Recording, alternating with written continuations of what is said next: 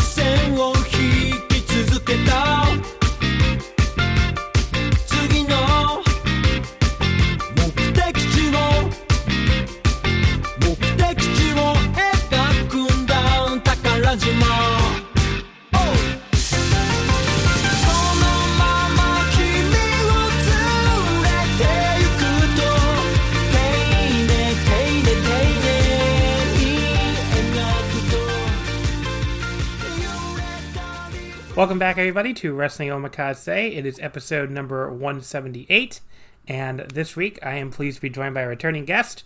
Hello, Haley. Hello. Uh, how have you been? uh, you know, I mean, I, I live in the U.S., so you know, as well as I can be, I guess. Well, you know, considering all that's happened. We got we got the rare bit of uh, good news this week, I guess, here in America, but uh, not that not that uh not that this is like I don't know the right word to say. Not that this is like Biden campaign headquarters or anything, but sure as fuck is an improvement over what we had before. So like when when like Joe Biden is the like massive improvement, that's like really bad. well, we were I was joking around with my girlfriend yesterday because it's like they announced it on TV. Uh, you know that obviously that Biden had won, uh, you know, we got the big, big the, all the networks called it pretty much at the exact same time. They were all waiting for everybody else to call it. It was really funny. But uh, so they call it, and then like people fucking pile into the streets to celebrate, and it's like, do you know what a shitty president you have to be for people to pile into the streets to celebrate that Joe Biden beat you? It's like, it's like Jesus. Like okay. Oh my god. Uh, but yeah, I mean, like it, those those fucking uh those, those scenes of like people. In The, I, I really didn't expect that. I don't know about you. I had like when I when that, those images started coming up on TV of people in all these different cities celebrating. I was like, uh, I didn't see that one coming. I just really yeah, didn't. I didn't either. I, I didn't.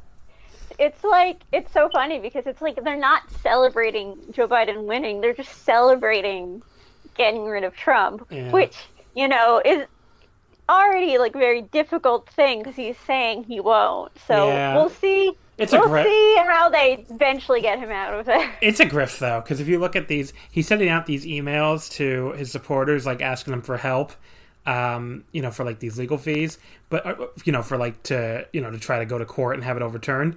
But if you go all the way to down, look at the very very fine print. Do you know what it says there? What? Up to fifty percent of your donation can be used to pay down the Trump campaign's debts. oh my god! So if you get if some fucking rube who thinks Donald Trump is going to turn overturn this donation gives twenty dollars, Trump can take ten of that and use it to pay off his fucking campaign debts to pay the sound guy from his rallies or whatever the fuck. It's like okay, it's just one, it's just one last grift. So you know, because because like if they were really going to overturn anything, like you you would have the actual Republican legal establishment out there. You wouldn't have fucking Rudy Giuliani and four four seasons landscaping. Did you see that? I was I laughed so hard when I saw that. I was like like the fact that it's like next to like an erotic bookstore is like the real icing on the cake. Someone went into into the erotic bookstore to ask the owner what he thought, and he's like, "I don't understand why this is even happening or happening." He's like, "I don't understand why it's happening here, but I I don't understand why it's happening at all." I mean, he lost, and it's like, yes, the erotic bookstore man knows. You know? But uh, yeah, there, I, there really isn't much danger of Trump overturning this. I don't think. But No, you'd have to get There's like only four. a danger of him like physically not like refusing to leave. Yeah. and like having to be like dragged out. I mean, like that would be awesome if they live stream it. Just like just have two big big dudes just drag them in.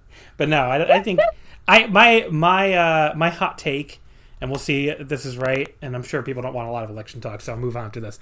But my hot take is he concedes this week. That's my hot take. I think uh I think the concession will happen. But maybe I'm. Uh, I, I think it'll be like a terrible concession. I think it'll go on TV and be like, "This was stolen from me. Ah, it was terrible." But it'll be a, a de facto concession, you know. I think you're very optimistic. well, we'll see. But uh, I mean, at some point he's gonna have to get the fuck out. So we'll see. But do you see that the, the fireworks and like drone display from one Biden uh, one? I remember like yeah. choking. I don't know if I want to remind everybody about drones, but uh, sure. not, Sure. not, what, not what I would do. Yeah. I'd be like, maybe don't have the drones. maybe, Maybe not. yeah, maybe let's not do that. Uh, anyway, so that's the U.S. election. That's what's been going on here. Um, do you know how fucking I I can like when I think about this, if I turn on Japanese TV, right, like which I do sometimes, or turn on NHK World or something, and they're talking about the American election, I'm just like, the rest of the country or the rest of the world, I mean, must be so goddamn sick of hearing about this American election. Like this was bad enough for us for you know to, to have to have this drag on from Tuesday to Saturday. But like if you live in any other country and you have to hear about this this fucking election for five straight days because you know America's the fucking world imperial power and all that, like you you must fucking be ready to like kill somebody. Oh my god. it's like I can imagine. Like I'm ready to just like like punch my television, you know. Like I don't even watch election coverage because I know it's just anxiety inducing. I'm just like I just like told my mom, I'm like, just tell me when it, when they call it, you know, I'm gonna sit here and watch anime and wrestling. um I I sat there and watched and watched all the coverage like an idiot, so I just couldn't Oh. I couldn't Well, turn away. I ended up seeing some of it because my mom had it on, and like you know, sometimes I'd like you know not be watching anime or wrestling, and then I'd I'd look up, and I think the strangest thing I saw was that apparently Rick Santorum is on American television. Rick Santorum, I, I, I don't even know what to say about him at this point. He would go. I don't know if the, the man like if he has split personalities or something, but like one segment he would be like, you know, Trump really does have to uh, stop it with this rhetoric and blah blah blah. And the next thing he'd be like, you know, Trump maybe does have a point, and you know, you have to count these. I'm like, wh- which is it, man? Like, are you ready to toss Trump out? It's like he kept going back and forth every time they would cut to that little round table. It was very bizarre. It's like, I think he's just. I think he's just traumatized from every time he Googles his name and what comes up. yeah, that's a good point. Don't don't don't Google Rick Santorum's name, folks, unless you want to see some graphic stuff. Uh, I forgot about that until you mentioned it. See, that's why, like, I can't believe he'd, he'd show up on national television. Like, I just, if someone did that to me, I would just, like, never leave my house. Yeah, that's a good point.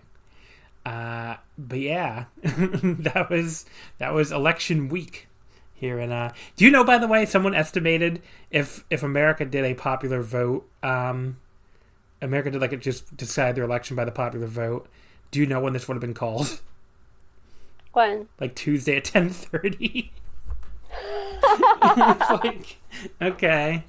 So uh, they, if we were like a normal country, we would have, you know, would have been over uh, many many days ago. But and the, the hilarious thing is, I've seen multiple Trump people, like Trump fans, uh, actually say unironically they should get rid of the electoral college.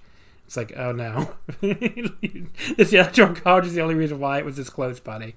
You don't you don't act if you're a or if you're a Republican, you do not want them to get rid of that. That's that would be bad for you. But uh, Don't tell them that. Like, let's let them think that. I think, Yeah. I, I, I think they're onto something. yeah, we gotta we gotta get this movement going. Just by we can call it bipartisan. Get rid of the electoral college. Uh, if there's a there's a there's an account on Twitter I cannot stop looking at. It's like oh god, what like coping MAGA or something where they're like Oh, they- I've seen that. they just have all these fucking people, all these like MAGA people, and like how they're having these meltdowns. Uh, I shouldn't enjoy it, but I do. Maybe if they didn't spend four years like wearing T-shirts that said like Trump 2020, fuck your feelings, It's like, well, well, now, now, and then you see all these tweets online where it's like, we need to be very uh, respectful of their feelings. And it's like, well, no, Like no. That's, they spent the last four years saying "fuck your feelings," and now it's like, please, please give them some time and some space, and don't take joy in uh, their downfall. It's like, well, no, it's like that. It's like that tweet. You know that tweet that goes like, uh, "Me sowing, haha, this is awesome, this is great," and then me reaping, what the fuck, this sucks. like that's that's basically the Trump people for the last four years. So. Basically, it's like it's like you know. I just want to like you have to look at them and tell them that the facts that Biden won do not care about their feelings. Indeed, but uh, you know, we saw. if you, I went through like a. We we really should move on. But one last thing, I went through a thread. Uh, I don't know if you've bothered looking at this, but like their electoral fraud claims, and they are hilarious. like really incredibly funny. Like there's the, my favorite one is they they show this footage. Okay, now I want I want to set this up for everybody.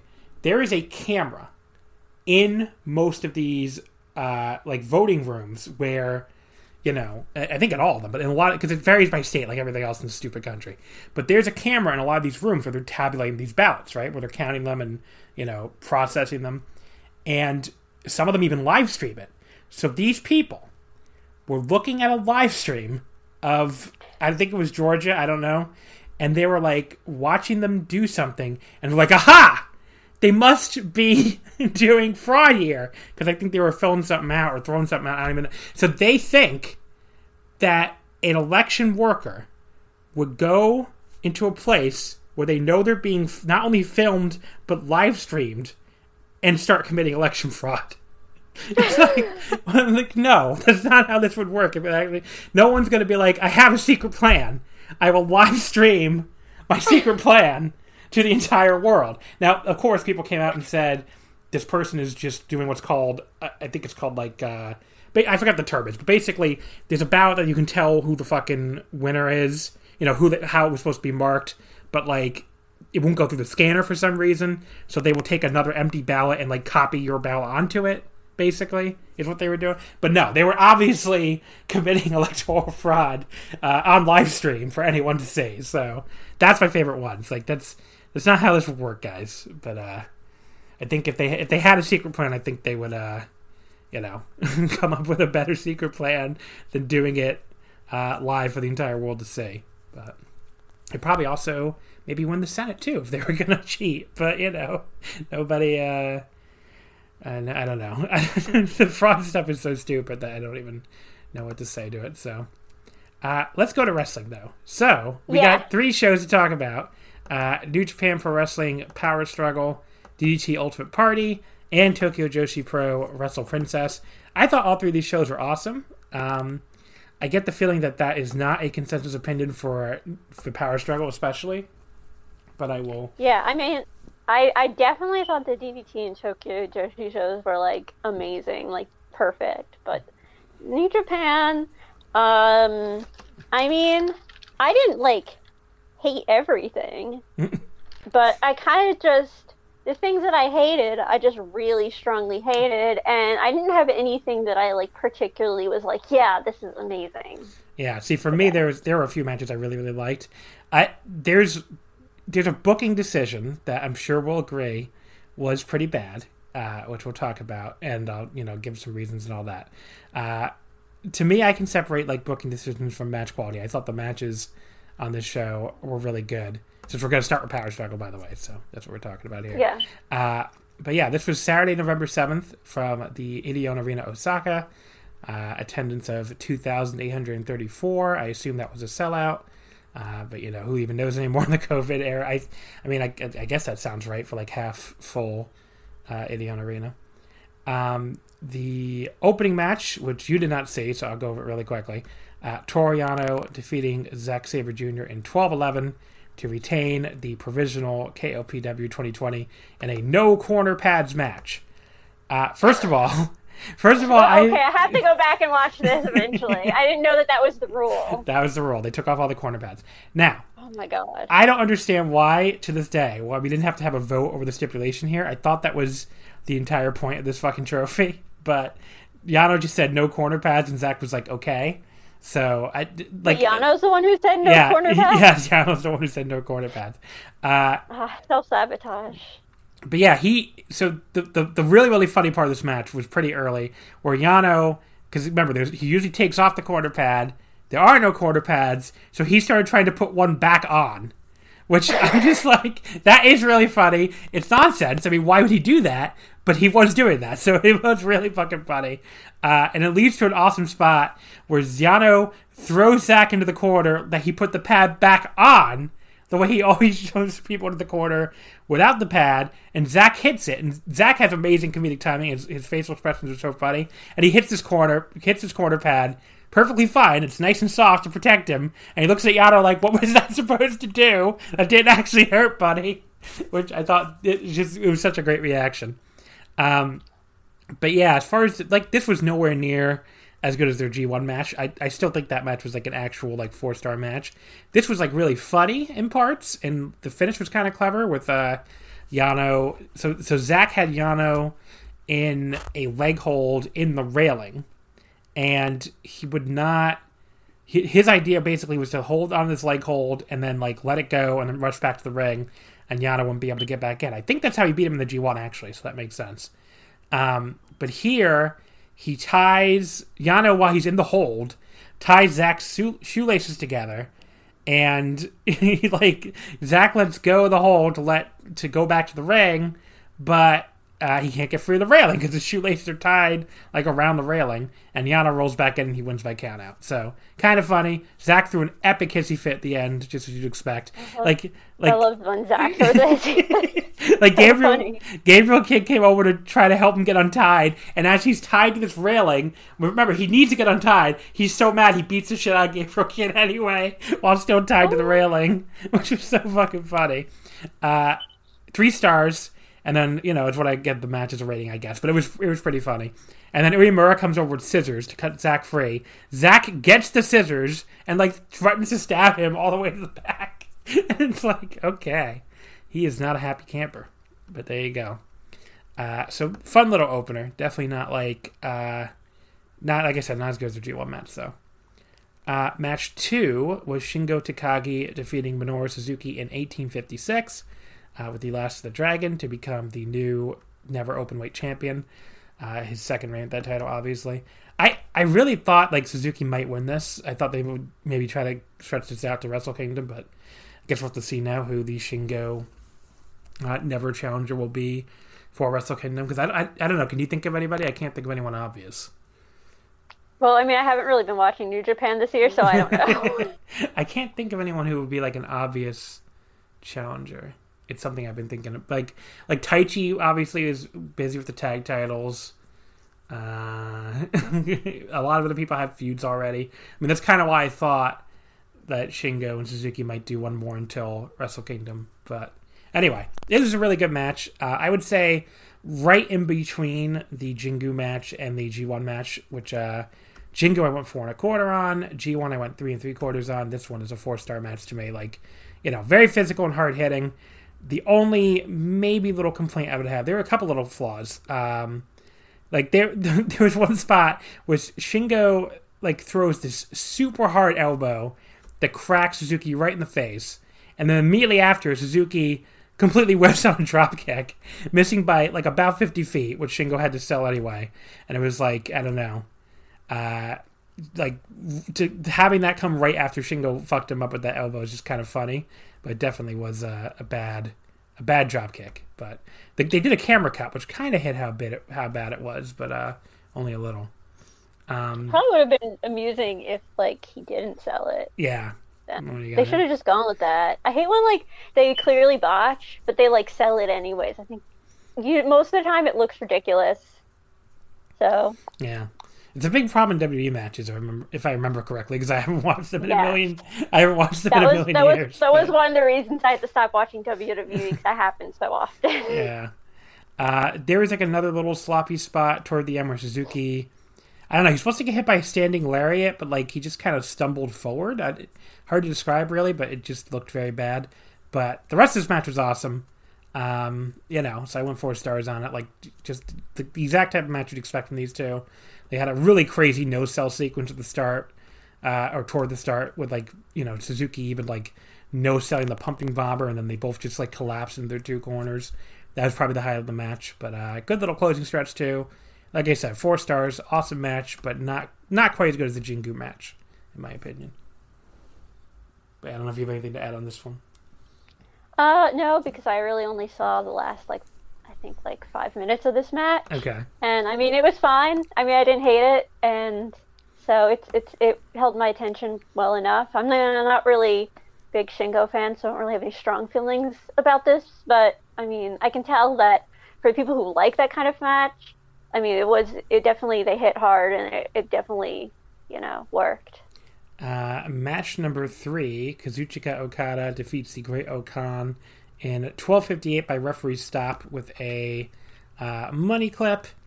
Um, fucking money clip.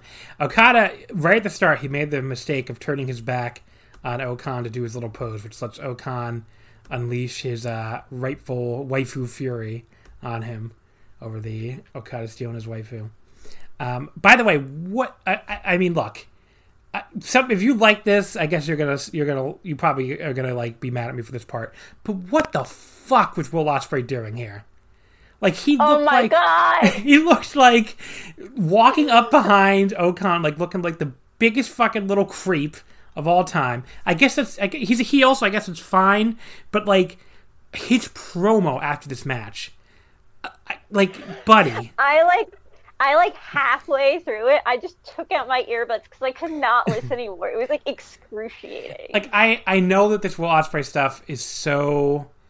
I God, what what am I what am I trying to say here? Like people have made up their minds on Will Ospreay, and a lot of it has nothing to do with wrestling. So I get that, like you know, people are gonna take this a certain way if you, depending on how you. I'm saying even if Will Ospreay was a fucking Boy Scout, okay, even if he never did anything wrong in his life, Terrible. even if he did ne- never did a goddamn thing wrong in his life, that promo was so goddamn terrible. That was like watching AJ Styles do his fake Ric Flair act in TNA like nine years ago. That's how convincing it was. This this fucking geek, like that's what. Will, even if you like Will Ospreay, come on, he is a dork. He is a fucking wrestling dork and he's trying to pretend to be the goddamn nature boy and it was so fucking cringe it was so cringe so anyway i don't it, it was like so bad. Like I thought he was trying to do some sort of like English gentleman thing, and I was like, I don't buy this. Yeah all. it was like supposed At to be all. it was supposed to be like english gentleman meets Ric Flair and it was awful i mean completely unconvincing so i i, I don't know this And is just, just like the entire idea of this gimmick is so bad. Like the fact that the, his his stable is apparently called the Empire, and he's this British dude managing this like fake Mongolian guy. It's just the the, the, the horrible implications of all of this are just so bad that I'm like. No one caught this. No one thought, hmm, maybe this is like a little racist. Yeah. Well, I don't know. I mean, did, did you hear the the rumor? I, I think Voice of Wrestling broke out on the last show that like uh apparently Chris Jericho was supposed to be in this group originally, which is like Oh my god. uh okay. I mean, Chris Jer- I Chris just, Jericho. I just suddenly lost like my will to like watch anything associated with New Japan ever again. I like that's so. Oh my god! I just felt Jericho- my soul leave my body. a Jericho Ospreay stable. Yeah, that would have been really terrible. I'm glad. I'm glad that that didn't happen. But uh, but yeah. I didn't think it could get worse. I didn't think it could get worse than like Bea Priestley, but like no, it could. Uh, but yeah, this the match itself, which we haven't mentioned anything about at all, it was fine. I mean, I, I gave it like three and a quarter. You know, O-Khan, even beyond like like this gimmick in general, has like like you said, a lot of issues, and then, like you know, I I think he he- even beyond that, I think he shows some flashes. You know, I mean, like there's some stuff where he looks uh, he looks pretty good. There's some stuff where he looks pretty bad. It's just it's really hard. I don't know. It's really hard to tell how good he is in this gimmick. I remember like like I I don't know. I, I don't get why he's doing this. I guess like like he's a really good amateur wrestler in real life. Like why not just like let him lean into that a little bit? Why are we doing like he never he can't do anything involving amateur wrestling in this gimmick, and I don't know. It's just there's some. It's ridiculous. Yeah. It's like I love goofy gimmicks most of the time, but like this is like too far. This goes into like I mean, it just doesn't gel with anything else in, in New Japan. And it's like, even without Ospreay, it's like pretty, like, you know, a, a little, a little offensive. Yeah. Uh, I guess. I you know, know. I spent, I like, my, like, I take notes while I read them, like, really. In this one, I took so many notes, and all of them are just me ranting about how much I hate this gimmick. Like, I think there are a few about how much I hate Will Ospreay, and then how much I hate Money Clip. But like most of this is just like I was so distracted by how much I hate this gimmick that it's like even when he was like doing something that was like, oh, he's a good wrestler, I was like, okay, but he just looks ridiculous, and he's doing these like like bad like like Chinese like martial arts B movie like screams, and I'm like, oh my god. Yeah. Oh my god. I don't love it's it. like the only thing missing is like some fake buck teeth or something. Like this is terrible. It has like a, and this is like the rare time. I mean, that three and a quarter I gave it is actually like well above the grapple average last time I checked. So it's not like this is landing with uh, the the fair patrons over there. Like, it's two point six seven right now, just like ridiculously low for an Okada match. Um, So I don't know. It's just I, I thought the match was fine, but like you know, O-Khan still looks a little raw. Uh, I would, you know, even say pretty good, but like, you know, there's some cool stuff in it, like Okada, um, you know, like when he got, he gets the tombstone, goes for the money clip, and O-Khan like went after his face with his taped hand to get out of it. I thought that was cool, and he like, uh, you know, went for a claw slam, and Okada countered midair to a arm drag, which looked pretty cool. Um, there was this like really unique inverted brainbuster that O-Khan did, where he like held him up in midair for a long time. Um, you know, Oh, yeah. so like, like, like he showed some flashes here. Like there was that uh, oh god, the the reverse slam where O-Khan, uh, what, what was like a like a basically a face buster out of a backdrop suplex position that was unique that no one else really does anything like that. So there's some flashes, but like he. It's one of these things where like they're gonna have to tone this gimmick down as it goes on for him to really succeed. Like, you know, they they they are capable of doing that. I mean, if you look at like Evil now compared to when he first started out, when he was doing like the hand lasers and everything, I mean, you know, they clearly toned that. but I but I love that. I'm just- I- I just like, say. goofy. That's why I said like it's goofy, but like that one I loved because it was like, oh, he's just like a goth. Yeah, Whereas like no one goes around dressed like that. Like like whereas goths really do go around and and they're kind of that ridiculous. that's true. But no, I was just comparing it like as an Evil's gimmick has toned down over the years, yeah. which I think the same thing will probably happen with this.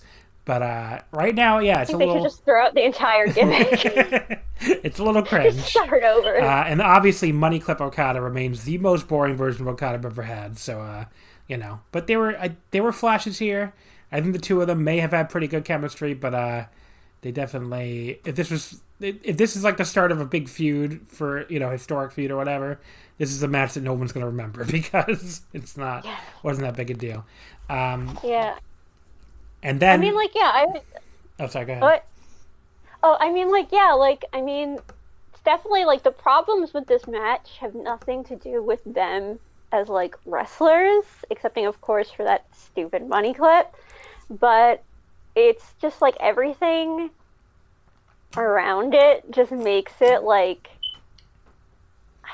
like I can't, like, like gimmicks shouldn't be make someone not want to watch the match. Like they should, you know, it's it's just I really do. I hope you're right, and they really do tone- tone it down because he is a good wrestler, yeah. and you know, Um, so I really wanted the waifu wars to happen and be good, but this is just the monkey's paw situation yeah, for really, me. Really. Um, afterwards, you know, like we already talked a little about the Ospreay promo, the diet British flair thing. Um, the only good thing about that promo is the, the camera would keep cutting to Okada, and he'd have this look on his face like, okay, like like, like uh, whatever. Like he he did he wasn't selling like he was upset with this guy at all. It was just like sure, whatever, buddy. But yeah, they're gonna face Yeah. they're gonna face each other at Wrestle Kingdom. Uh, woohoo! I mean, whatever. Uh, Nothing else happened. Uh, Jeff Cobb, no Jeff Cobb joining the Empire has, has been speculated, but uh, which that that would be a, a great th- addition to the to the theme. It's like anyway, oh god. it's like well, Oh god. well, Ospreay and his uh, minority friends. It's very, very uh, he would have he would have uh, I don't know like imperialized Hawaii. anyway, uh, after that we get the best of the Super Junior cards, uh, which has a bunch of stuff I'm excited for. Uh, I wrote down all the main events. Might as well go through them really quickly. Um, day one has Hiromu versus Ishimori, so they're doing that very very quickly. That rematch, which is uh, a little surprising. That'll be next Saturday on uh, November fifteenth. Uh, day two in Korakuen has Hiromu versus Desperado. Cannot fucking wait for that. Matches are always awesome. Uh, day three in Korakuen also has a two really big matches, intra-unit battles. Uh, Desperado versus Kanemaru and Hiromu versus Bushi, which again, I'm really looking forward to that one. Yeah, both- Hiromu Bushi. both those matches I really can't wait for because I love Despy and Kanemaru too. But but yeah, Hiromu Bushi should be incredible. Um, day four in Gunma has Ishimori versus Kanemaru, the uh, never-ending feud, and also a match I'm I'm personally very excited for. Uh, Hiromu, Hiromu versus Douki. Let's go. Uh, I'm excited for it. day I'm, I I love Douki. I do love Douki too. Uh, day five in Niigata has Robbie Eagles versus Ishimori as the main, which is like a battle of X tag partners, plus the big Wato Douki return match. So, Douki's Revenge. Uh, day day six in Korakuen has Eagles Hiromu as the main event, and the Despy versus Douki match, which notable since Douki's only came to New Japan because he had to replace Desperado in last year's Super Junior. So that's kind of like a little interesting note, I guess. Uh, day seven in Osaka has Ishimori versus Desperado as the main event, uh, and we also get Sho versus Hiromu. And then day eight, Kagoshima, Wato versus Ishimori as the main, and Taguchi versus Hiromu. And the last day, um, the uh, is the last day of the the league. I mean, is uh, December sixth in Fukuoka. So it's Sho Ishimori, Wato Hiromu, uh, Desperado Bushi, Eagles Kanemaru, and Taguchi Douki. Interesting that Wat- Wato Hiromu stands out to me because it's like I, I think people had better be ready for Wato to get more wins in this than they might be expecting because clearly I think he'll be alive on the last day if he's facing Hiromu. But uh, I guess Yeah. we'll see. And then of course the I mean, oh go ahead. oh, he's. I mean, like, I get his like gimmick is like pretty bad, but he's a good wrestler, and also seeing O-Khan's gimmick makes me like the Master Wato gimmick more and take it more seriously. Because I'm like, at least it's not like that. At least it's just like the only thing about it is that his he's it's a little like weird. Yeah. That's that's the worst thing about it. Uh, and then, the, of course, the finals are December 11th at the Nippon Budokan, along with the World Tag League finals. And we don't have the World Tag League teams yet, even, uh, even though it starts next Saturday as well. So I don't know what they're waiting for there, but uh, I assume we'll get it soon. There you go. Uh, we also got the Super J Cup tournament bracket, which is uh, December 13th, uh, airing live apparently. And that's Clark Connors versus Chris Bey from Impact, uh, ACH versus TJP. That's the left side. And then the right side is Rey Horus from ROH against Blake Christian from GCW, and El Phantasmo versus Lio Rush.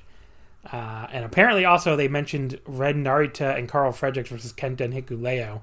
So that confirms that Narita has made it back to LA, I guess, or will make it back to LA. So he's uh, he'll be in that tag match because he wasn't on any of those strong shows. So he's been he wasn't there for that taping, but I guess he'll be back for this. So there you go. Uh, match number four was the IWGP U.S. Heavyweight Right to Challenge contract. Uh, I don't. That, that's just that that red briefcase, folks. the very broken red briefcase. Kenta defeats Tanahashi in 1957 with the game over to retain the Right to Challenge contract. Uh, I thought this was awesome. I saw some people say. Uh, some people seem to be a little lower on this than I expected, but uh, yeah, I thought these two worked a really smart match together. I thought they really did a great job. Um, Yeah, I liked it. I liked it. there's the, my one of my favorite moments right at the start where like uh, Tanahashi hits this crossbody off the second rope, starts playing air guitar. Kenta boots him from behind, gives us Kenta air guitar, and this outrageous Tanahashi. Air base. Oh, was it air bass? really? Yes. I didn't even notice. Uh, this outrages Tanahashi so much he drop kicks Kenta hard, sends him all the way to the floor, and then he wipes him out with a huge plancha. So do not play air bass, I guess, even in front of Tanahashi. Uh, but yeah, there was like this also like this great strike exchange around the 10 minute mark. They both just like elbow each other repeatedly. Kenta tries to hit the strike combo, you know, his signature combo, but Tanahashi blocks the last spinning co- chop. Uh, Kenta comes back with another spinning chop. Tanahashi slaps him right in the face, but Kenta finally like ends it by throwing him on the apron, and then hitting the hanging DDT, which was really cool. And you know the the go to sleep sling blade counters stuff that was pretty good.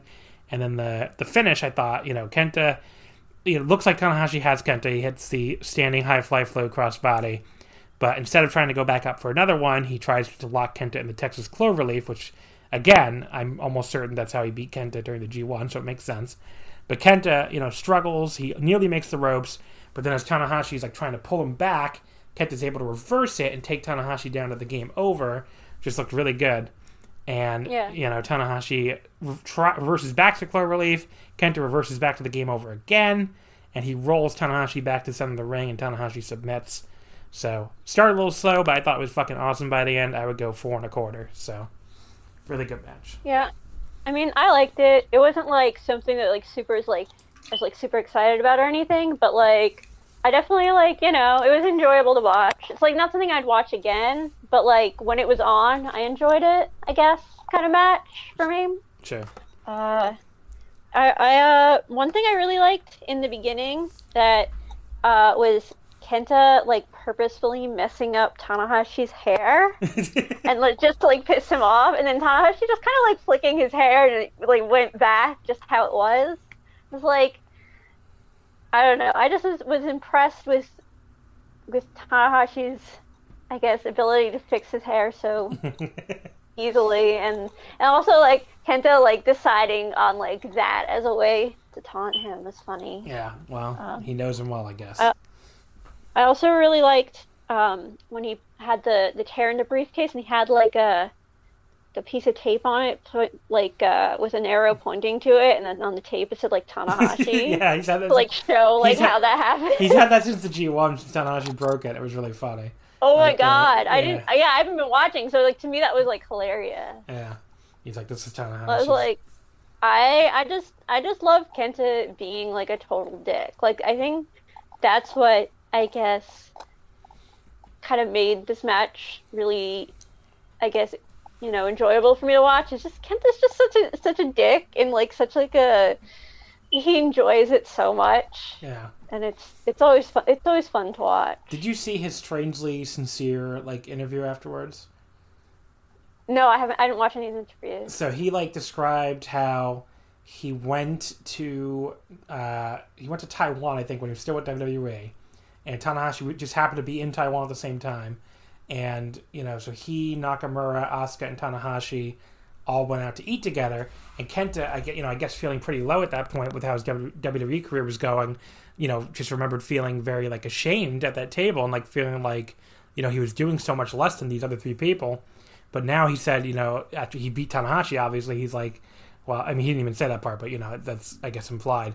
Now he says, if I I wouldn't have anything to be ashamed of, basically, and it was very like it was oddly sincere for a Bullet Club heel. It was very like, oh, that's nice. You you turned your career around. Good for you, buddy.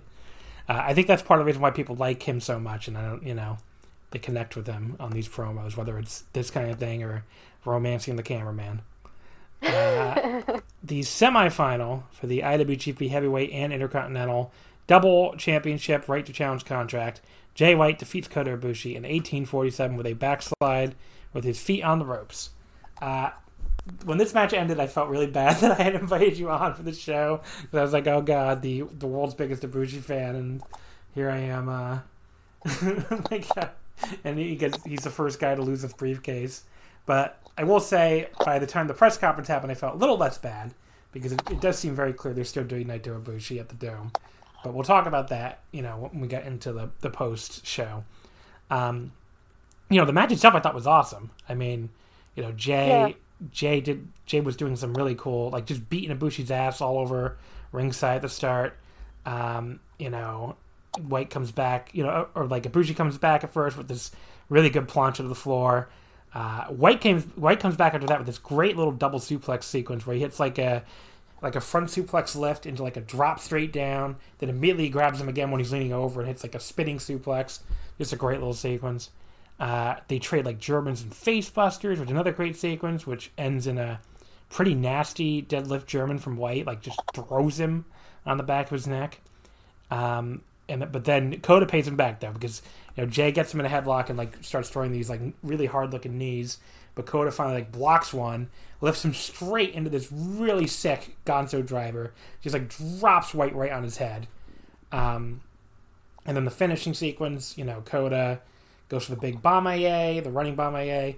White dodges and goes for a suplex. Ibushi does a standing switch and like gets this great Snapdragon suplex. Uh, hits a really hard kick to kneeling White. Goes for the Kamigoe. White fights back by just like desperately like driving his shoulder into Ibushi's abdomen, which that was a great little uh, like desperation counter. Uh, Kota gets knocked backwards, but then he runs forwards and gets the Bomaye he'd been looking for, and then gets to sit out Last Ride for a two count. Uh, but Jay comes back and goes for Blade Runner, then gets the sleeper suplex when Kota gets out. Uh, but Kota like lands on his feet and hits this really like great high kick, and you can hear the crowd like gasping at this point, and you know they're really into it. Uh, Gedo gets up on the apron. Kota boots him away. Uh, Kota hits the step up knee and then goes for the Kamigoe again. But Jay escapes and gets the backslide, gets his feet really high up on the ropes to the point where, honestly, uh, in the position the ref was in, he really should have seen it. Uh, poor Marty Asami, like, really had to really look like an idiot there. What are you going to do? Uh, were you spoiled when? You, oh, you watched it live, so you were not spoiled. Yeah. I was spoiled Yeah. already. I knew that Jay had won this match, so if I had if I hadn't known that, the finish probably would have been the most shocking moment of the year. I imagine it was for you watching it, but Oh yeah, I was speechless. it was like I was I like I was just like in my like notes I took it just says what like repeatedly. I was like, wait, what? Wait, really? What? Uh, but yeah, I thought this, it, it, I, you know, in a in a way, I thought it was a pretty fantastic finish because it was completely different from the way Jay usually wins via bullshit. Just that Gedo was barely involved, so you didn't see it coming at all, and you could tell the crowd was just like the crowd had your reaction. The crowd was like, "What the fuck?" Um, I will say, even before they announced anything, I did assume the extreme cheating here would lead to some kind of two day Wrestle Kingdom scenario. Uh, again, we'll, we'll talk a little, about, a little bit about that at the end. But uh, but yeah, match itself was fantastic. These two just have amazing chemistry. Uh, didn't think it was quite as good as their G1 match, but it was close. Another another four and a quarter, four and a quarter star match for me. So Um, I mean, I I liked it a lot. Um, I think it's, I think it's their their best match that they've had because like I felt I wasn't like too. I thought their G one match was kind of like not great, and then their Wrestle Kingdom match was pretty good, but like, you know, definitely like this one I felt was like even better than that. Oh, what about the G1 Um, the G1 final last year? I think that most people think that's the best one. See, I that's the one I like the least. Oh, okay. I like this. I I guess I just I think part of it though is that like I felt really nervous the entire time. So it's probably like my my uh you know nerves like oh god is he gonna win or is he not gonna win like what's gonna happen. Yeah. But this one I just kind of felt like I watched it thinking oh there's no way he's gonna lose the briefcase so I could just watch it and enjoy it as a match. Only of course that was like the exact wrong thing. I I, I was definitely uh you know false sense of security there. Yeah. I, Um, I almost called it in my prediction on the on the Voice Wrestling website. Like I wrote a whole whole paragraph that was basically like, you know, if Jay beats Kota for his briefcase, I won't be that surprised because you know maybe they have to do something wacky for this two night thing and blah blah. blah. But then I was like a coward and still said, but they never changed the briefcase, so Kota wins. so I should have just gone with my gut, I guess. Oh my god. Yeah. But uh, Yeah, I, I I mean, I definitely, I definitely felt like, you know, I mean, I always love watching Ibushi wrestle. So this one, because I could watch him wrestle and I didn't feel any nerves, I could just kind of enjoy hit watching him do what he does and you know kick people really hard, which is just my favorite thing. I just love watching him kick people, you know, no Yeah. matter what. And I thought Jay was really, you know, he's always so great at just making me want to see him get kicked really hard. so, you know, that always makes them a, a, a good matchup. Uh, so yeah, I liked it. You know, I mean, obviously the ending I have very Yeah. mixed feelings about. So let's talk or, let's talk really about the- bad feelings. The, let's talk about the dome booking after the main event because I have some thoughts on that too. Uh, the main event, Tetsuya Naito defeats Evil in 3308 with the Destino to retain both the heavyweight and IC titles. Uh, I can already tell I'm higher on this match than like anyone else on earth. I thought this was incredible. Um, you know, it's one of these matches where like I totally understand why most people are not going to have it anywhere near as high as me. It's not one of these matches where I open like grapple or cage match and I'm like, what are these people talking about? This time I get it. It's like if you are one of these people that like cannot handle any interference and like obviously this match has a ton of interference, so you're going to automatically rate it down. I get it. I mean, that's fine if that's what your if that's what your opinion is, that's totally fine. I just think like this was clearly the best Naito Evil match of the four.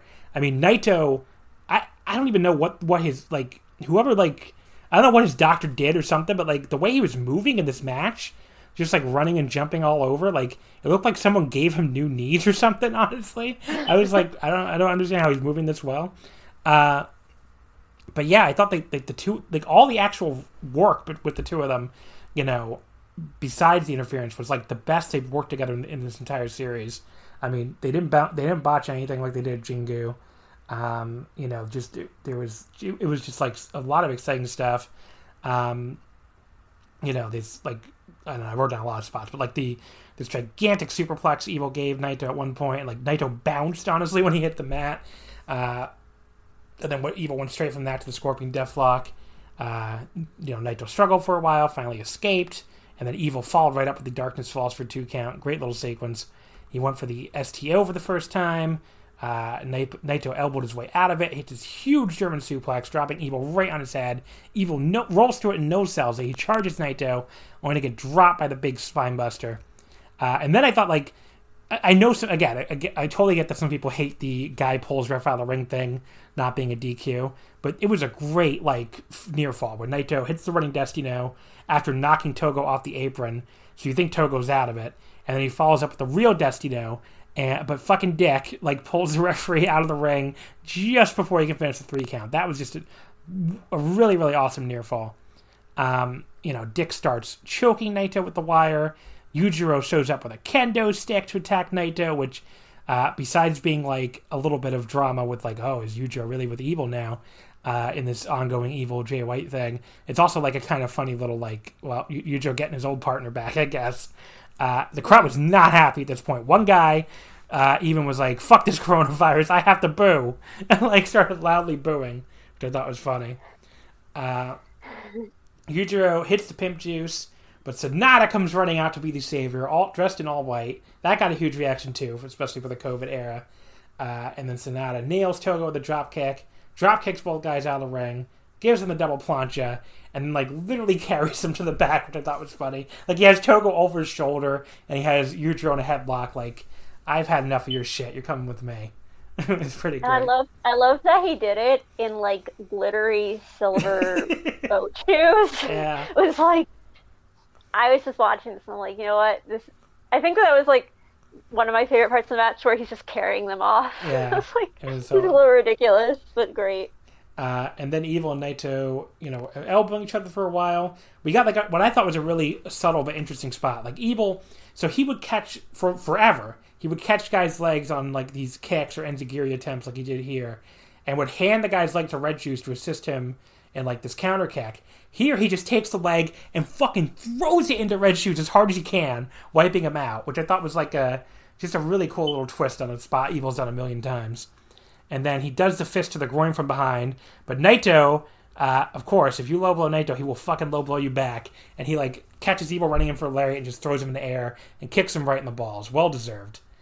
Uh, and then Jay comes sauntering out. Uh, he looks at both guys like he isn't actually sure who he wants to beat up. He picks up Evil, actually gives him, giving him the Blade Runner, and is like yelling, "This is what you want, huh?" Which I, that, it was just a great little, uh, great little moment of Bullet Club drama. Uh, but then he actually just like, oh, you didn't like this part? no, no, I'm saying uh, like I was agreeing. Yeah. this was an agreement noise. Uh, and then he like, but then he like just stands him up in the corner and says, "This is what you want. I'll give it to you." And he drops Naito on his head with a half Nelson suplex. The crowd again, even angrier because they like they thought Jay was actually going to help Naito. Uh, before he can do anything else, Kota comes running out. Uh, Evil tries to give him Darkness Falls, but Kota hits a high kick on Evil, chases Jay White to the back, and then we still got a match after all that drama. Uh, Naito hits Evil with his wrist clutch elbows just after the 30 minute call. Uh, Evil comes back by ramming Naito into the exposed corner, but Naito just like shrugs it off, hits an elbow, rams Evil in the corner himself.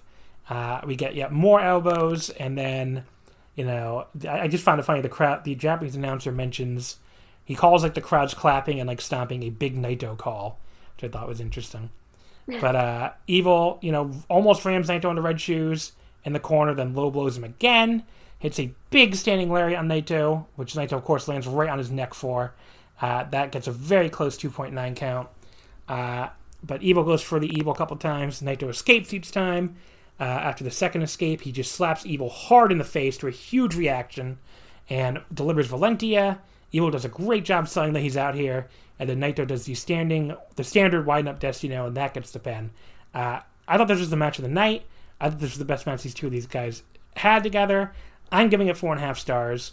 It is the rare example to me of run-ins actually adding to the match, where I thought like you know the. But I mean, okay, I will say I am actually invested in the Jay White Evil like Bullet Club pals intrigue story. So like, if you don't care about that, you know, you the listener, then I obviously I, I, or, or also me, the, Or you- the, the guy. the guest, either one, uh, then I can see not caring about that part. But I thought that stuff was was, was has been built up really well, and I thought that So was actually, like I liked it, and I'm not it, like invested in the story because like I just I haven't been following yeah. New Japan too much, so I don't really like know entirely what's going on. But like, I did. I also thought that part like really worked, just because like I guess Jay is such a you never know what he's gonna do. He's he's he's kind of like this character who likes to fuck with everybody. So it's like I really like bought into the idea that he was gonna like give Evil the, the Blade Runner, yeah, and he's been uh, kind which of. normally like oh, sorry, go ahead. I said normally with these kind of spots, I'm like, oh yeah, like yeah, right. But like this one, I was like really like, holy fuck. Yeah, and like you know, the, the he's been so like aggressive towards evil, like back and forth really in these promos in, dating back to G one. So yeah, I totally bought it. The crowd totally bought it, and then it was a, it was a rare like good swerve, honestly. Like, uh, which usually those kind of swerves are kind of stupid, but I thought that one really worked. And you know, people complain, well, why have two running like two running sequences? But uh, you know, Sanada was just in the G one final. I mean, he got he can have his moment. You know, I mean, it was uh, they're probably setting up Sanada Evil for the Dome. I think it's you know, I mean, they gotta they gotta shoot angles. What do you want from them?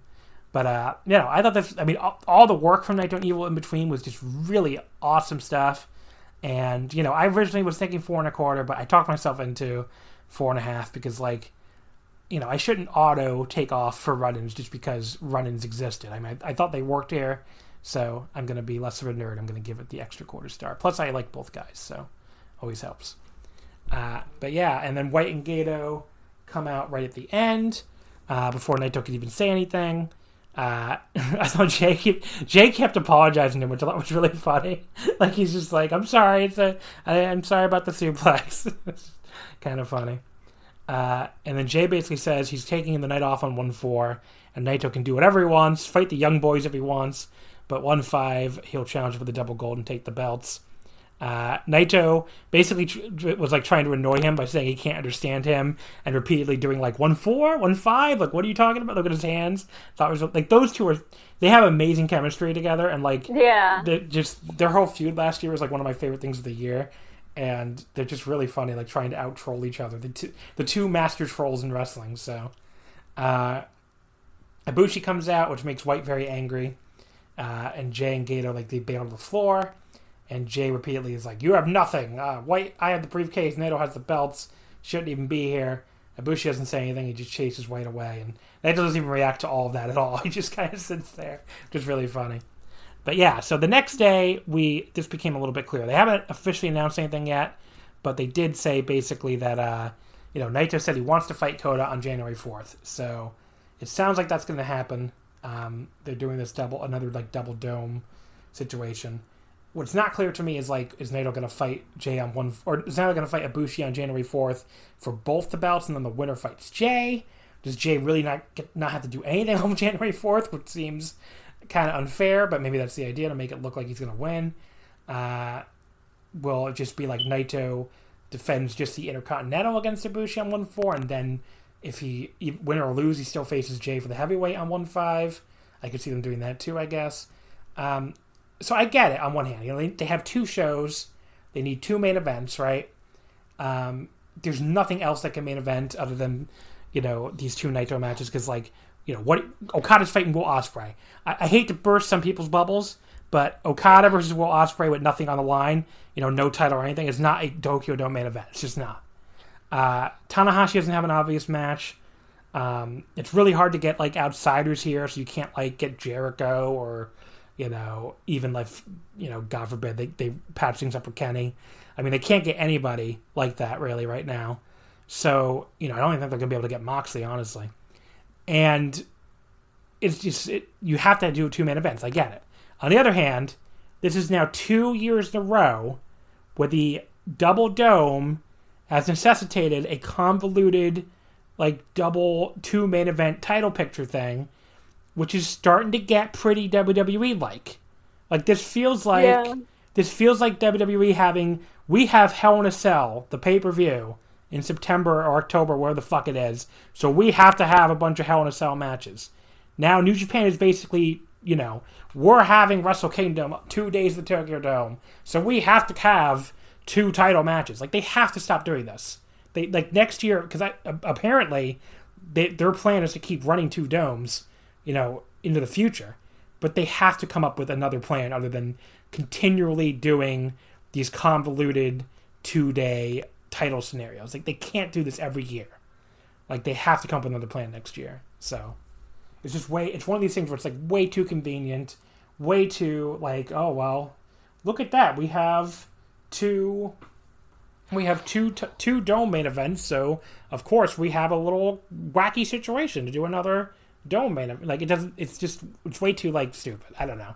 I don't know if I'm describing it right, but like it just feels contrived. Is a great word, I think. So yeah, definitely, I agree. It's just like I mean, like last year, I really hated it. Like mainly because I felt like it kind of like downplayed like like Ibushi won the G1, yet he felt like kind of like a side character in all of this. Whereas this year, it's more that it's just like a mess. Yeah, and I'm like, I don't. This year, he feels like the main character of anything, but like, it just feels like you said, like it's just it's too convoluted, and it's like I don't know. It's just I told you like I think I told you this off the air, but like the fact that he lost to Jay here may mean that he's winning it all at the dome, and like you know just like Naito losing to Jay last year at Destruction meant that he was winning it all at the dome. But then we're getting too predictable, you know. I mean, like, and it's too much like well. The guy had his big loss right before the dome, so now he's gonna win. It's just, I don't know. They they gotta like, I mean, I'm, I'm saying predictable at the same time that nobody thought the the briefcase ever changed hands, and it did. But like, it's just leading all like it, also like completely um like it, what does it matter if the briefcase changed hands if code is getting a shot anyway? I mean, it's just very like it's convoluted. It's kind of stupid. It's just it feels very WWE, WWE to me. I mean, like yeah, either change. Like, the, oh, sorry. Go ahead. And like also it's like the thing is like they're saying, "Oh, we're going to do like Naito Jay on like the last day," but I'm like, if you're going to do Ibushi on the first day and Ibushi's going to win like win it all, it's like I don't know how that's going to work. Yeah. Like what are you going to do with Ibushi after that? You know. It's like, you know, they're to or is is Jay going to be forced to wrestle on uh, the fourth instead? Like I don't know what's going to what's what's going on with that? That's a little confusing to me. And there's no like if they're gonna do a Jay, um, you know, like a, a scenario where Jay has to defend a briefcase on one floor to make it like a, a proper mini tournament, like who the fuck is he going to defend against? Because Yeah. I don't see any obvious challenger. I mean, who do you lose to in the G1? Kota, who oh no, he beat Kota. Who? Let me. I gotta look this up now. I guess. Let me see. Uh, G1 Climax 30. I should look it up first, but I've totally. Um, I know he lost to Will Ospreay. So he's obviously not going to be defending against Ospreay because Ospreay's facing Okada. Uh, I can't remember who else he lost to. So let's see. Who did Jay White lose to? Oh, he lost to Ishii. I guess you could do that. I guess that would. I mean, that would be a like okay, everybody knows Jay White is winning, but I guess he lost to Jeff Cobb, who Jeff Cobb's not going to get that shot. Yeah, those are three losses: Cobb, Ishii, and White, or I mean Cobb, Ishii, and Ospreay. Uh, I, I mean, yeah, I guess you could do Jay White versus Ishii for the briefcase on the first night. I just that would kind of be like the biggest foregone conclusion of all time because I mean they're not main eventing Yeah. they're not main eventing Ishii on the second night, but uh, I don't know. I just don't like anything about this really, other than the fact that uh, you know, I, I mean, really nothing. it's just very, very convoluted. Very uh, like if they want to change the briefcase, just change the briefcase. Just do Naito J. If they don't want change the brief, if, you know, if they want to do Naito Ibushi, then just do Naito Ibushi. Just come up with another match for one five. I get that it's hard. I get that you can't bring, like I said, they can't bring any foreigners or special guests in or anything. But like, I don't, I don't know. Maybe don't do two domes then. maybe, maybe two domes isn't necessary. I just the whole thing is just very like, it feels like, if it's another thing where it feels like the the schedule is driving the booking, instead of the booking, you know, just being able to stand on its own. It just feels way too convoluted. So, there you go. That's my uh, there's my New Japan takes. I guess really good show, but uh, I'm not a fan of where we're going. I guess. Uh, Yeah, I'm just, I'm just like, it's just like as like an Ibushi fan, I'm just like, I feel like the ever since he signed, like New Japan's kind of been like jerking him around a little bit, like in terms of like the booking, and you know, so him like, you know. Like last year, like he won the G1, but he was like overshadowed by like Naito. And this year he wins it, and he really is like, you know, the focus. Only that he loses it, and it's just like, oh god. it's like it's like he can't just like have something and like, you know, be the the star or anything. It's like they want him to be one of like the like top people, but also they're like, mm, not really. it's like, you know, it's it's a little, it's getting a, well, it's gotten to the point where I'm just like, I just have to, I like, I, I just watch his matches and I don't think about anything outside of it. Like, I don't pay attention to that. I just watch them because I enjoy watching him wrestle, and that's it. Yeah, I mean, I do. Pretend everything else doesn't exist. I do think the it's the most likely ending for the Tokyo Dome is him winning, maybe both titles, maybe just the Intercontinental. I don't know. I guess we'll find out more once you get the actual like cards and stuff and figure out how this two day thing is going to work. But uh, I guess we'll find out. Uh, let's move over to DDT because we got two more shows to talk about here. Uh, DDT Yes. Ultimate Party, uh, November third, this past Tuesday. It was election day actually, kind of, which I I greatly appreciate Ultimate Party for that reason because I watched it pretty much all Yeah. day on Tuesday. I didn't watch it live, but like it was like, oh, this is something to distract me from the fact that this election is going to happen tonight. Uh, definitely did appreciate that. Uh, it was from Yeah. Ota Ward Gym, but I was going to say, Yeah, I actually did watch it live.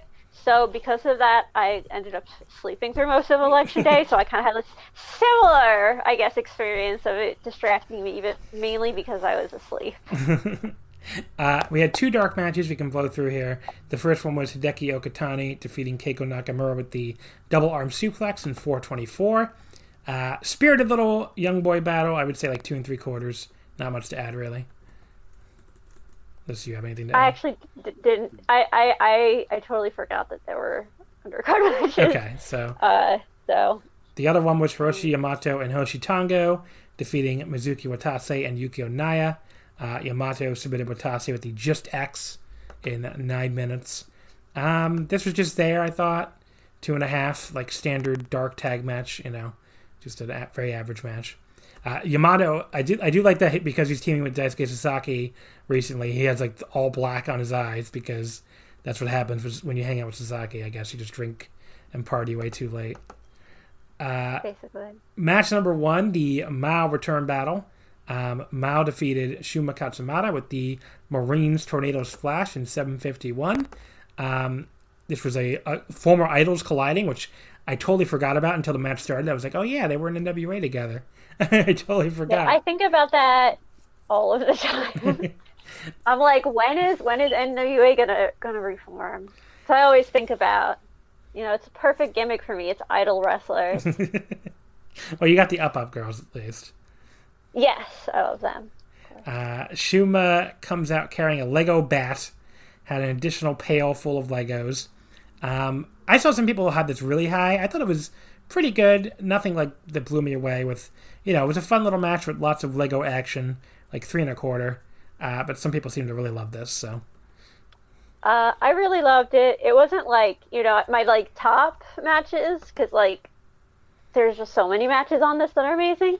But I mean, I'm a big fan of Mao, so I was really excited to see him, and you know, I really like Shunma as well. I really like the relationship between them, like how they're like friends from back, you know, being idols, you know, and uh, I just, you know, Mao is Mao is such a a, a strange and wonderful person. yeah, so I just enjoy watching him because he's just kind of like, you know, a little weird, but also, um, the the finishing. What did what did you say the finishing move was? the Marines Tornado Splash. Okay, I assume it's a reference Yeah, to the I- baseball team. I get maybe he's a What? big. It it could be a reference to the baseball team. He could be a big Chiba Lotte Marines fan. I don't know. I don't know, but I I uh, when he did that, I was like, holy fuck, Yeah. that was really great. And, uh, yeah, I don't have anything else to add. It was good. Match number match number two, Akito defeats Danshoku Dino with the mouth breathing Sano type kiss in 951. Uh, are you do you are you a big Demon Slayer fan? Oh, a big what? Demon Slayer fan or no? The anime Demon Slayer. Oh, Demon Slayer, yeah. Yeah. Oh, yeah. I remember all the Demon Slayer stuff. Yeah, I was like freaking out when that, that was happening because it was like when he put the the thing on the what's it like the thing that Nezuko wears. Yeah, the bamboo bamboo gag. Yeah. Uh, I was like kind of weirded out because like like if you've seen the anime or like read the manga or anything, like Nezuko's a very like innocent character, and Dino's like Dino. So it's like him wearing the gag. I was like, oh god, like it suddenly has like a different connotation. like, Well, oh, she wears. Okay, I've only seen one episode of the TV series. I, I really should watch the rest of it. But she wears that gag because she's a demon, right? Like, because she's gonna. Yeah, she wears to- that gag to so that she doesn't bite human beings. Right. So that was the Um, joke I think big- here. That Yeah, Dino Dino's but like for the- him, it's like he can't kiss people. yeah, because of COVID. Yeah. Yeah. but and- also it's like a gag, and like him with like a, a, a gag tied in his mouth. It just has so many implications in general, even beyond him, you know, not being able to kiss people. That's just like, god. Uh, so like, the Demon Slayer movie came out in Japan recently, and it was an enormous hit. So I assume that's why they're making these jokes. But I think it, Yeah. it set like a new box office record or something. So like that, it was a big, big deal. Um, I really want to see it so bad. yeah, it's I, I've read the the entire manga, so like for me, it's like I know what the storyline is, and I'm really excited to see it animated. Uh, but yeah, so he comes he comes out growling like I think she does on the show apparently. Yeah. which is really funny. Uh, Akito meanwhile drank like a million energy drinks before he came out here because he got no sleep the night before. I guess out of nerves uh, from facing Dino because Dino, like it was a Dino match that Akito watched that motivated him to become a pro wrestler, which is something. apparently that's real. but uh, but yeah, there is a so there's like a great like this had the most consent of a Dino match of all time because like Akito, uh, like Dino starts off his match wrestling completely straight. He just beats Akito up. He even goes for a regular pile driver instead of the Danshoku driver. Uh, and then Akito keeps telling Dino like, "Come on, go for my penis." Uh, and Dino keeps just punching him in the face instead, which is yeah, that's like the most consent we've ever seen in a Dino match. Um, Yeah, But that I- was like really funny. I thought and then the, I, the way that was like flipped. And Akito eventually convinces him to go back to his normal self. uh, and even has matching tights, which I thought was funny. Oh, the song. I love the song. Yeah. I was a big fan of that. And there's a joke in here about Akito like farting a lot because of all the energy drinks, and then Dino yells at everyone to watch because the EVP of Cyberfight, because he just got promoted, is going to shit his pants in the ring. Uh, and Dino, for some reason, strips down to an adult diaper and neither, nearly beats Akito with a variation of the Danshoku Nightmare. But Iino appears and tells Akito not to give up for some reason. And then Akito. Oh yeah, and then it plays. Isn't that when it starts playing the the theme song for Demon Slayer? Yeah, so I think you're right. Too? Yeah. Yeah, like when that song came on, I was like, "Holy fuck!" Because it's like, like, oh my god, they're really going for this like whole Demon Slayer thing. Yeah. It's really funny. And then Akito wins with the Goliath Bird Eater lip lock combo, which apparently is called the mouth breathing Sano type kiss. So uh, I don't know how to rate this, so I'm not gonna, but it was certainly never uninteresting. If you're listening to this and you hate in the hobby, it's not easy being a fan of ripping packs or repacks. We hype ourselves up thinking ah, maybe I can pull a Ken Griffey Jr. rookie card, but with zero transparency on available cards and hit rates, it's all just a shot in the dark. Until now. Introducing slab packs from arenaclub.com, the only repack that provides real value, a complete view of all possible cards, and clear hit rates for each one. Now, when I buy slab packs at Arena Club, it finally feels like I know what I'm getting.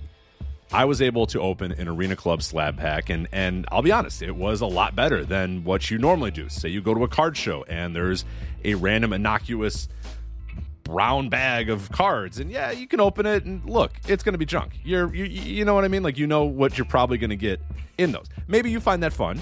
And sometimes I do. Sometimes I like just opening up cards and saying, "Ah, hey, look at some random cards, or whatever." But if you're really in this game to to find value and find particular cards, it sucks to have to buy these mystery packs, and it ends up being, you know, almost nothing, you know, nothing of value.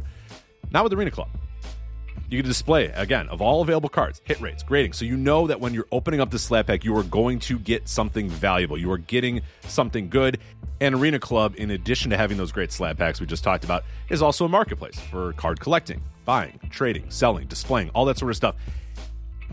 But those Arena Club slab packs, man, they are revolutionizing the repack game with transparency. After your pulls are revealed, they'll immediately be placed in your vault for safekeeping or trading and selling, and you can have them officially graded by Arena Club as well. So again, uh, sending these things off, it's going to be officially graded by Arena Club, and the Arena Club grading process is accurate, fast, and transparent with full grade rationale provided and explanation of how your card was scored. So whether you're buying, selling, trading, or displaying Arena Club is the card collecting platform that you have to check out. So right now, I've got a special offer here for Voices of Wrestling Network listeners. You can get 10% off of your first purchase by going to arenaclub.com slash VOWnet. Again, that's arenaclub.com slash VOWnet. Now, that's a crazy offer. That's 10% off a $400 slab pack. $40 off right there. 10% off your first purchase. No matter what that purchase is, 10% off. Again, that's arenaclub.com slash VOWnet, arenaclub.com slash VOWnet for 10% off your first purchase on Arena Club.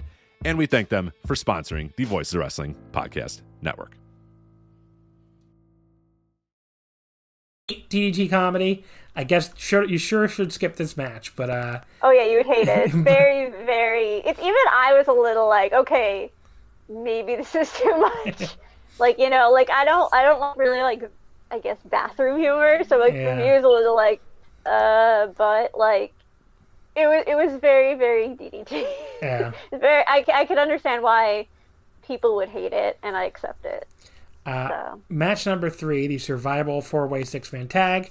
Uh, Higuchi, Yukio Sakaguchi, and Saki Akai defeat Toru Owashi, Naomi Yoshimura, and Kazuki Hirata. Mad Paulie, El Lindaman, Nobuhiro Shimatani, and Super Sasadango Machine, Makoto Oishi, and Antonio Honda in 1103.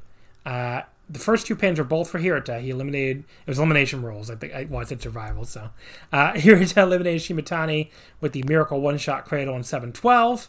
Then he eliminated Honda with the Miracle One Shot Cradle in 950. And then Yukio Sakaguchi eliminated him with a Cradle in 1103. And one of the funnier jokes in the show Hirata immediately complained that uh, getting a that a roll up was not fair after he pinned the first two guys at roll ups. Uh, but yeah, there was a this match ended up being a lot more comedy than I thought it would be, especially with eruption in there. I thought you know they're the six man champions, and also also uh, Sakaguchi and Higuchi just won the, the regular tag titles too. They look so fucking cool coming out with all their belts, like you know Saki standing Yeah. in the middle wearing her six man title, and Higuchi and Sakaguchi on either side holding their both titles. But uh, this was mostly comedy. And Sasadango, so he had he pulled his mask off to reveal Paulie face paint, just like uh, just when the Damn Hearts team had him cornered, and offered an alliance, and they accepted. And you know that was kind of funny. But then he double crosses them, of course, and that lets Hiro to roll Shimatani up for the pin. Uh, and then Honda later says that he's like so lonely he's gonna give up because everybody else was like in a big circle like hold except for him. The first hold is gone the Fox story. Uh, but yeah, that was uh, you know it was almost all comedy, so I'm not really gonna rate it again, but it was pretty fun. I enjoyed it. But uh, again, if you I, I I thought it was fun. yeah, Yeah. if you hate DDT comedy, you can really if you hate D, like if you're the type of person that really cannot stand DDT comedy, you could just watch the opener and you could skip the next four matches, like two, three, four, five, and then oh no, two, three, four. Next the next three matches, two, three, four, and then watch just like five through eight, and you know they they basically structured it so all the serious matches are at the end, so they made it easy for the uh the fans to hate the comedy, I guess. But uh anyway. The next match was the DDT Extreme Title Weapon Rumble. Uh, Sanshiro Takagi defeats Shinya Aoki with the La Magistral Cradle in 10:55. Aoki fails in his V6, and Takagi becomes the 49th Extreme Champion. Um, so I don't, th- th- this was a really weird Weapon Rumble. Like there were almost no actual weapons. it was all people and like secrets. Uh, yeah. so it was like it was probably the worst Weapon Rumble I've ever seen as like a match, but the jokes were pretty funny. So Yeah. you know, I I, had, I, I thought I thought the way that I thought the like the ending of it was like absolutely perfect. Like I was dying laughing. yeah. The, the, there was a really funny joke in the right at the start where like Takagi's first weapon was explosion bat but sound only. so there was like a there's a bat wrapped in barbed wire, and then you could press a button to make an explosion sound. And for some reason, when Takagi hits Nakamura, he still sells it because Keigo Nakamura was the first weapon. Uh, when he hits Nakamura with it, it still kills him. Like Nakamura sells it like there was an actual explosion, but it was only the sound of the explosion. Uh, we have Makudanoto showing up as a, a weapon. Uh, apparently, MMA legend Hayato Mach Sakurai showed up uh, as a weapon for Takagi. Wait, who, who wait, who is his weapon? uh, Hay- Hayato Mach Sakurai he was Takagi's weapon, some MMA guy. Okay. Uh, Yeah, I heard. I like forgot. I just remembered it was like some some guy who was like you know. but then we get the secrets revealed. Okay, so the fifth weapon, uh, it's for Aoki, and we get definitely not Dino and Sasadango with the witness protection filter, revealing that there's one time this big time actress came to watch the show, and Takagi was like, she was such a huge fan of me. I could have gotten laid with her, but I chose not to. I could have though, and this story reduces Takagi to tears for some reason as Aoki celebrates. I was like, I didn't think that was that bad, buddy. I mean, that doesn't sound. All you did was brag that you could have uh, maybe had sex with somebody. It doesn't. I don't know if that re- reduce you Well, to I mean, it's kind of like it's kind of like I guess embarrassing because it's like uh, what is it? Like the idea that you think so highly of yourself that you're like telling people this is kind of like not something you want other people to know about. the sixth weapon for Takagi uh, is also secrets revealed, and then uh, it, interviewer. So I've heard you've had, and I, I, of course give credit to DT English Update, DT Pro underscore ENG for all these translations. Interviewer. So I heard you've had a match with Aoki before. Someone that looks like his ex, his ex-wife. His technique was bad. I was expecting more from him. He quote tapped out air quotes very quickly. He was bad, plain and simple. Then the seventh weapon, also for Takagi, and it's Secrets Reveal Part 2. Another woman. Uh, the interviewer asks her, Who are you? Have you met Aoki before? The woman's like, No, he just DM'd me on Instagram. He wanted to go to a love hotel with me, so I just blocked him. And then we get actual screenshots of the DMs. which is incredible. and then back in the ring, Aoki is so distraught over the second group of revelations. Uh, the look on his face is really funny. The Takagi easily rolls him up with a Wamaji stroke cradle to end his reign finally as a DDT Extreme Champion. What other way could a reign end? Uh, but yeah, it was really funny. Not really much of a match. Can't really star rate it, but like you know, some of these matches have actually been really good as matches. You know, these and Rumbles. But this was this was the ending was still really funny. Oh my god! It's like he did. He got like so destroyed. Like he lost because of his own weak dick game. I think, I think that's just it's just so so very. Only that could happen in DDT. Indeed. Nowhere else. Uh, Takagi afterwards, he announces all of his defenses will be Rojo matches, or street matches, uh, and they will all be on the official DDT YouTube instead of Universe. So that's very interesting. Uh, he challenges anyone from the entire world of wrestling to come for the belt. Uh, Shunma attacks him afterwards, so I guess he's going to be the first challenger. Uh, after that, we get the DO announce- participant announcements, uh, which we'll talk more about that next week's show because we, that will we'll do like a whole DO preview because the, the, the tournament won't start until after the after the next show. Uh, but yeah, there's no real surprises or outsiders here, which maybe that's surprising. They usually do have like one big outsider at least, but you know uh, they have Jun Akiyama, but he doesn't really count. He's been there for months, but uh, it'll be fun to see him in a league like this though when he hasn't competed in the Champion Carnival uh, since 2018, and even that was like a last minute replacement after he was in the 2017 Carnival. So we'll talk more about that next week. Uh, we also got our first big show announcement for 2021, which is Kawasaki Strong on February 14th, which is DDT's first ever show at the Colts Kawasaki venue. Presumably that's where the DO winner will get their title shot, but I guess we'll see. Uh, match number five, and this starts like four straight really great matches. Uh, CIMA and Soma Takao defeat Harashima and now Naomichi Marufuji when Soma pins Harashima with the gin and tonic in 1247. Um, you know, she maybe keeping it short was like the key. Marufuji in these tag matches in DDT usually fucking sucks. This was like the best I've ever seen him, honestly, in one of these DDT tag matches. Like he he seemed like he was into it. Uh, you know, the other guys were very into it, and CIMA especially was pretty into this match. Um, you know, there's a great spot where Harashima did like a Somato to Soma, only to eat the meteor off the top from CIMA. Just a great little contrast since it's a very similar move, obviously. Uh, and, and starts like a big exchange, everybody just like nailing each other. And the match ends with a. I mean, Soma pinning Harashima is huge, and like you know, especially cleanly. Yeah. Uh, so probably one of the biggest pins of his career.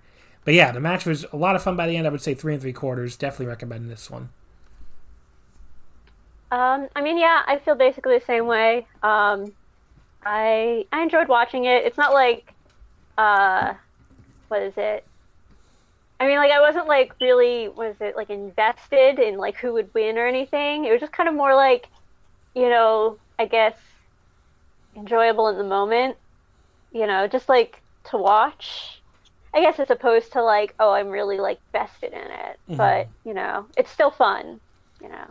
Uh, afterwards, CIMA and Marufuji seem to have some kind of confrontation, maybe teasing a future single match. Uh, they've never met one on one before, just a tag in 2007 before this one, which was a, a six man on an April Noah Budokan show. It was CIMA, Dragonkin, Susumu Yokosuka against Marufuji, Ricky Marvin, Ippei Ota. Uh, so that's interesting. But yeah, this is this was only their second match against each other. They also teamed together on the very ill-fated Ring of Honor Osaka show uh, a couple months later in 2007. It was Marufuji, CIMA, and Bryan Danielson against the No Remorse Corps of Rocky Romero, Davey Richards, and uh, their partner that night, Masaaki Mochizuki. Which, uh, if people don't know about that show, that, that show like indirectly started Dragon Gate USA because like Ring of Honor never paid Dragon Gate for like they were supposed to for that show. Uh, for putting on that show for them, and like it started like a big fallout, and you know Gabe ended up with them when uh, Ring of Honor, I guess. You know, there's a whole big thing basically, but yeah, uh, just kind of an interesting little show. But yeah, during the promo afterwards, CIMA admits they thought they were going to lose, which I thought was kind of funny. Uh, but CIMA and Soma agree to continue teaming together, mostly because they still have matching gear. They have new matching gear, so they, they got to get more use out of it. Uh, and maybe we'll I get a... the matching gear is really cute. yeah, it, it, was. I mean, Soma getting like to team with his childhood hero is just so cool. Yeah, because he. I just love love that. He's so excited about it. From... Like it's so clear, and it's just like, I don't know. Normally, because he's like he looks kind of like sullen, But like when he's teaming up with CIMA, he looks like really happy, and I like that. Yeah, people don't know he was Bima in uh in college wrestling, so you know, not like college wrestling we have, like college. Like they, I feel like I've explained this so many times, but like these college wrestling clubs where they do pretend pro wrestling. Not that. Yeah, there's some like documentary about it out there that I watched on YouTube. Oh, there you go. I gotta Uh, check that I don't know. I don't know where to find it. If I if I manage to find it again, I'll post a link on my Twitter. Okay. Uh, but yeah, then we get the D2 Universal title match with uh, Yuki Ueno defeating Chris Brooks and with the WR Unlimited in 1405. So Brooks fails in his third defense and Ueno becomes the fourth Universal Champion. This was awesome. Uh, Yeah. You know, it starts off fast and furious right from the opening bell. Get this big Rana from Ueno that like sends Brooks rolling to the floor. Uh, but when he tries to follow him out there to plancha, Brooks counters with an ace crusher in midair, perfectly timed. Like I replayed this five or six times. It looks so great. Um, you know, really hard hitting match. Both guys are laying into each other. Uh, Ueno at one point just like wipes out Brooks with a super high drop kick right to the face. We get like this big late push from Ueno where he survives the praying mantis bomb from Brooks. Uh, gets this huge moonsault to the floor. This half Nelson suplex, another moonsault back in the ring for a really close two count. Um, but yeah, know, there's a cool spot where like Ueno, you know, Brooks gets the octopus hold locked in, but Ueno's able to like power him up, up and out of it and get this rich clutch, wrist clutch, uh, fire thunder bomb after Brooks lands in front of him. Very cool counter. Just gets a two That was my favorite part. Yeah. I love that. I was like, holy fuck. it was really good. Uh, but yeah, so basically, there's he, he hits his pair. Of, Brooks hits his pair of super kicks. Ueno no sells them. Uh, hits a kind of sloppy kick after that, which may be the only bad part of this finishing stretch. But then he picks Brooks back up, hits some kind of the the U, the WR driver, I guess, which is like this wacky driver that like kicks Brooks's legs out from under him. Just really really cool looking, very hard to describe, but very cool. And that's finally enough for the pen. Uh, yeah, I thought this was awesome. I'm 100% behind Ueno getting the Universal title. He's been really good this year. Really, really, really turned it on this year. Um, four and a quarter from me. I thought this was awesome. Um, I also really loved it. Um, I like in the past, like I've been kind of like unsure how I feel about Ueno, but like yeah, like this year I've started to really enjoy watching him a lot. I think he's, I don't know, I think he's, uh, yeah, like I guess become more of an interesting wrestler instead of just like oh he's good but whatever. Um, and yeah, I don't have anything else to add. I just thought this match was great. Uh, And I'm glad he won. after the match, he announced he's leaving Disaster Box, much to the shock of the other members. So we'll see what happens there, I guess. Uh, we also got a match for the next DT TV show, which happened today. Actually, I haven't watched it yet, but uh, Ueno defends the title against Mao. So uh, I don't know who won that, but don't spoil me if you're listening to this. Don't like at me and be like, "Oh, Mao won." I just I'm gonna watch it, so don't don't spoil me. Uh, you haven't seen it yet either, I assume. No, no, Okay. I was gonna watch it probably tomorrow morning. Yeah. Uh, the semi-main event, Jun Akiyama defeats Konosuke Takeshita with the front neck lock in 25-38. Holy fuck, this match was so good. Like, first of all, if you are listening to this right now, if you're if you're for some reason listening to me, us review a DDT show, but normally can't stand DDT, you still need to watch this match because this match was like the two of them putting on this fucking like throwback to like old school like 90s all japan slash like early zero zeros noah. Like they were like t- they did all these tribute spots. Takeshita was like doing all these moves for out of all, from all these are all japan guys. I mean it was such a fucking like love letter to that whole period. If you like that that style of wrestling you will love this match. I mean this was just an amazing match. Um you know, Akiyama turned back the clock here and, you know, was just doing all this crazy shit. Um, you know, he just took this, he took so many, so many moves from Takeshita and then dished it out too. I mean, there was like this really great, uh, like suplex trading sequence, um, with like Jun, like just popping off these exploders, like, you know, it's, it's 2005 again. And, you know, Takeshita gets this huge power bomb. Akiyama comes right back with a running knee attack, covers him, and doesn't even get a one count, which I can't remember the last time I saw that. Like Takeshita kicks out at zero, which was just such a great moment.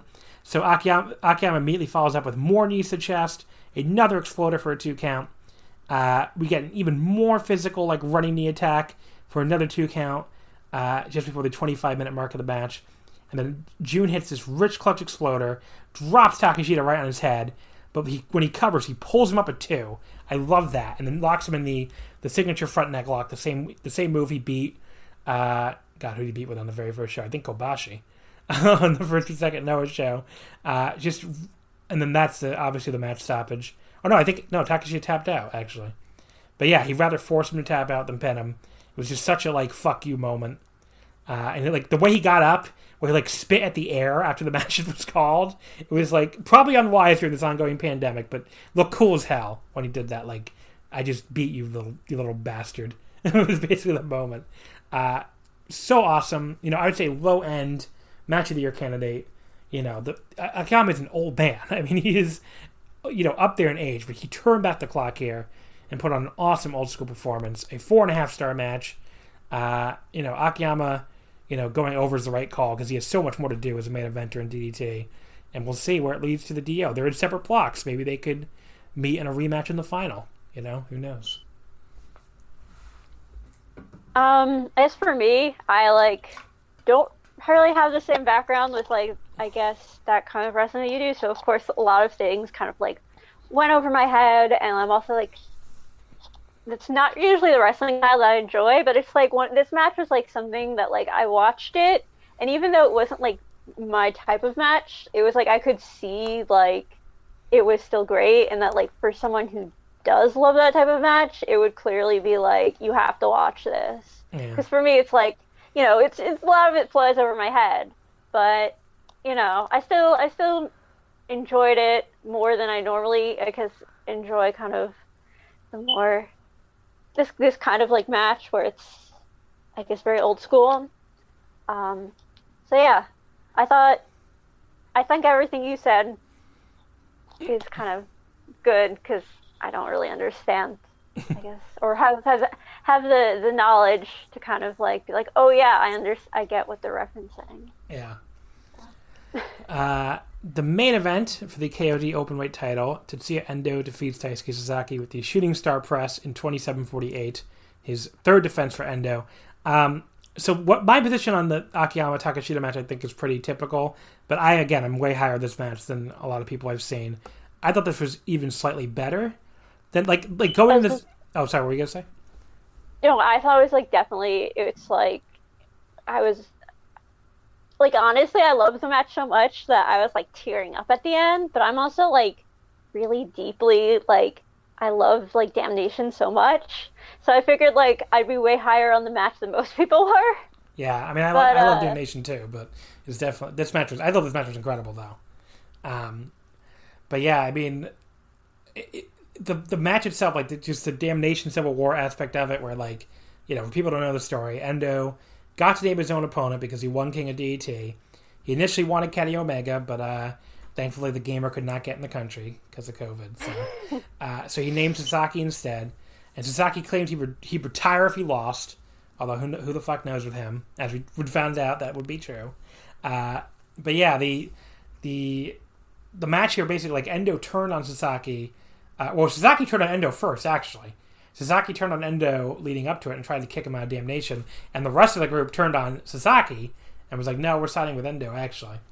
So, you know, they kick him out, and Endo even says, you know, the inverse of the the famous Damnation slogan. He says, "Now we can kiss ass, conform, and get married," which was such a great line. Uh, but yeah, it was just a really amazing build.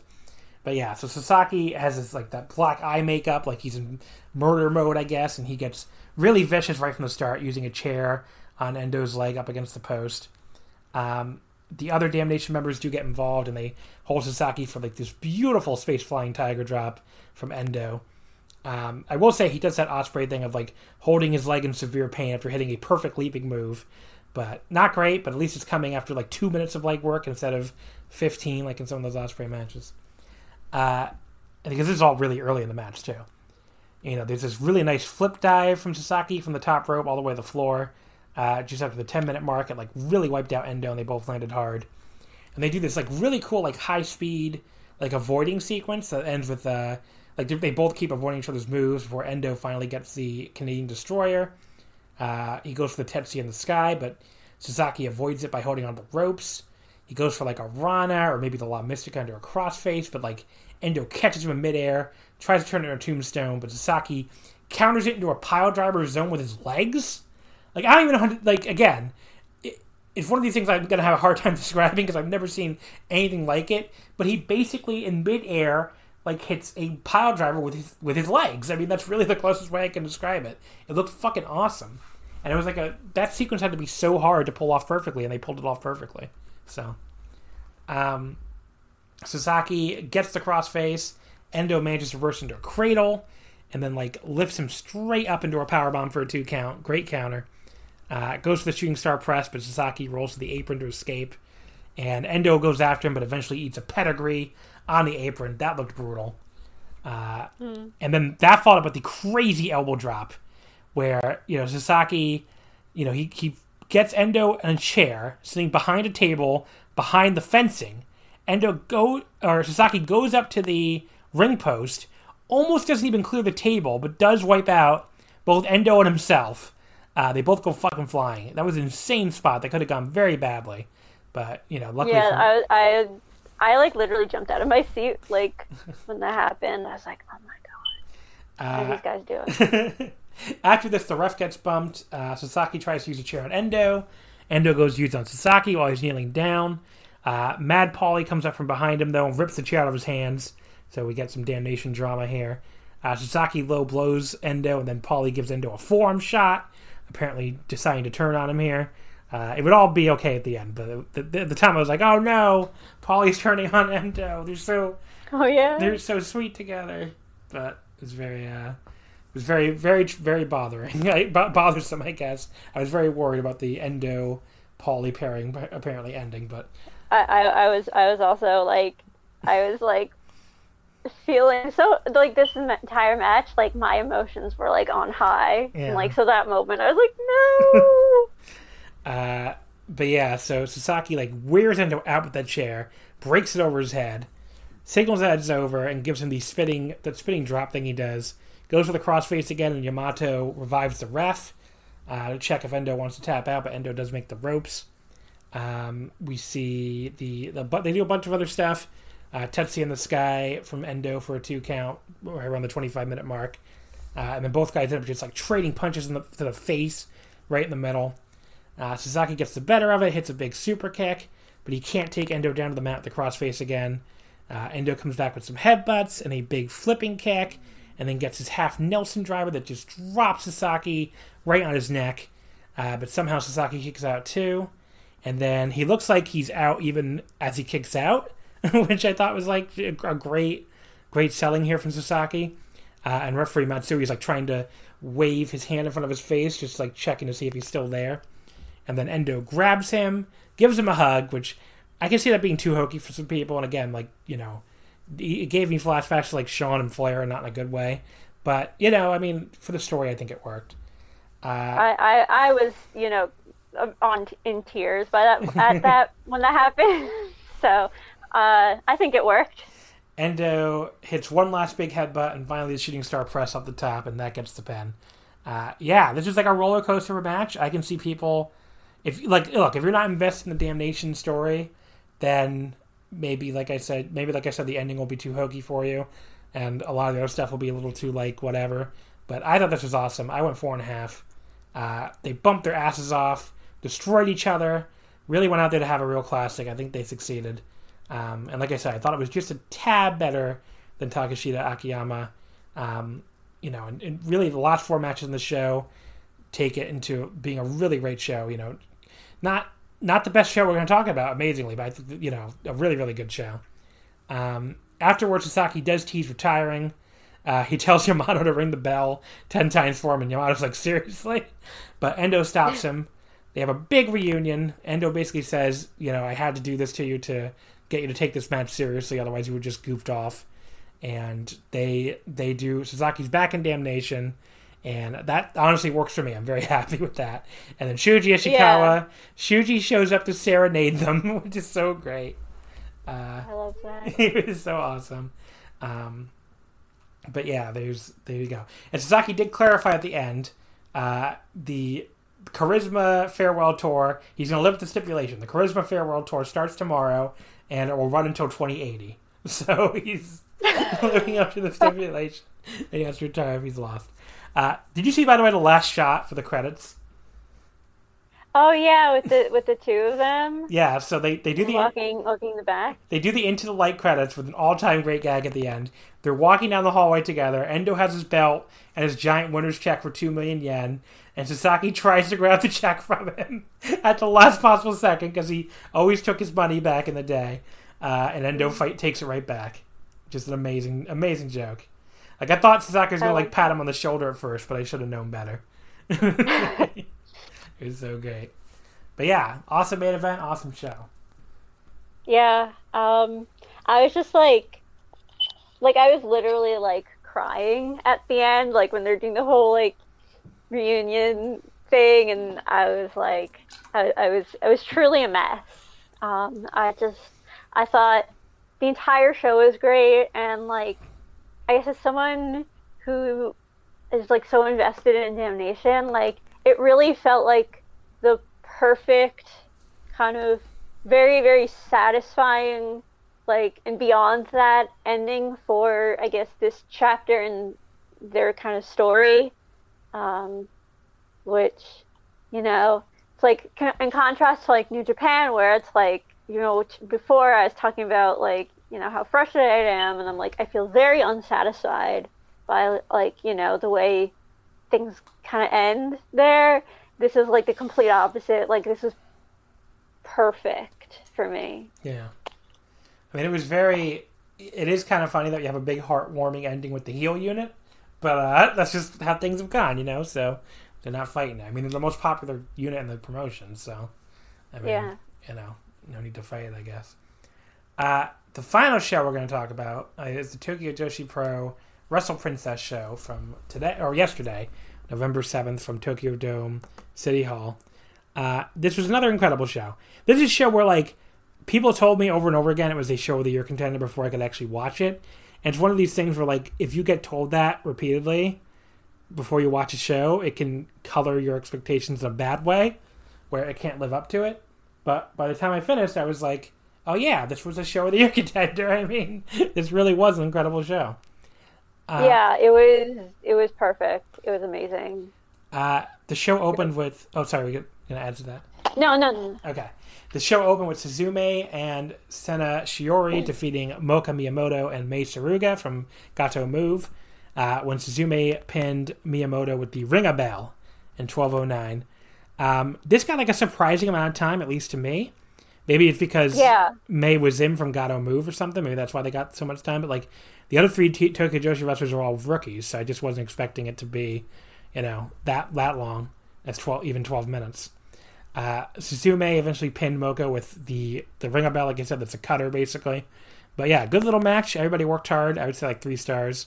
Mei uh, Mei Yeah. Is awesome. So if you've never seen her before, i love her Yeah. i i was excited when i saw she was on the card so uh, i hope this you know people watch it and also love her and then check out gatoh move because i mean it's on youtube it's not that hard to find the matches so i think i think if you loved her in this and you've never seen her before you should go you know look her up on youtube indeed. she's really great Uh, match two: Pom Harajuku and Mahiro Kiryu defeating Marika Kobashi and Haruna Neko. Uh, Mahiro pinned Neko with the spine buster in 901. Uh, first of all, it's just really great to have Marika back. Uh, she was one of my faves before she left for the understandable reason of focusing on school. But yeah, she had some really good like tag title matches in particular. Like, you know, she she and uh, Reika Saiki briefly held the tag titles back in 2018. So I've never seen that stuff. I thought they had some really good matches together.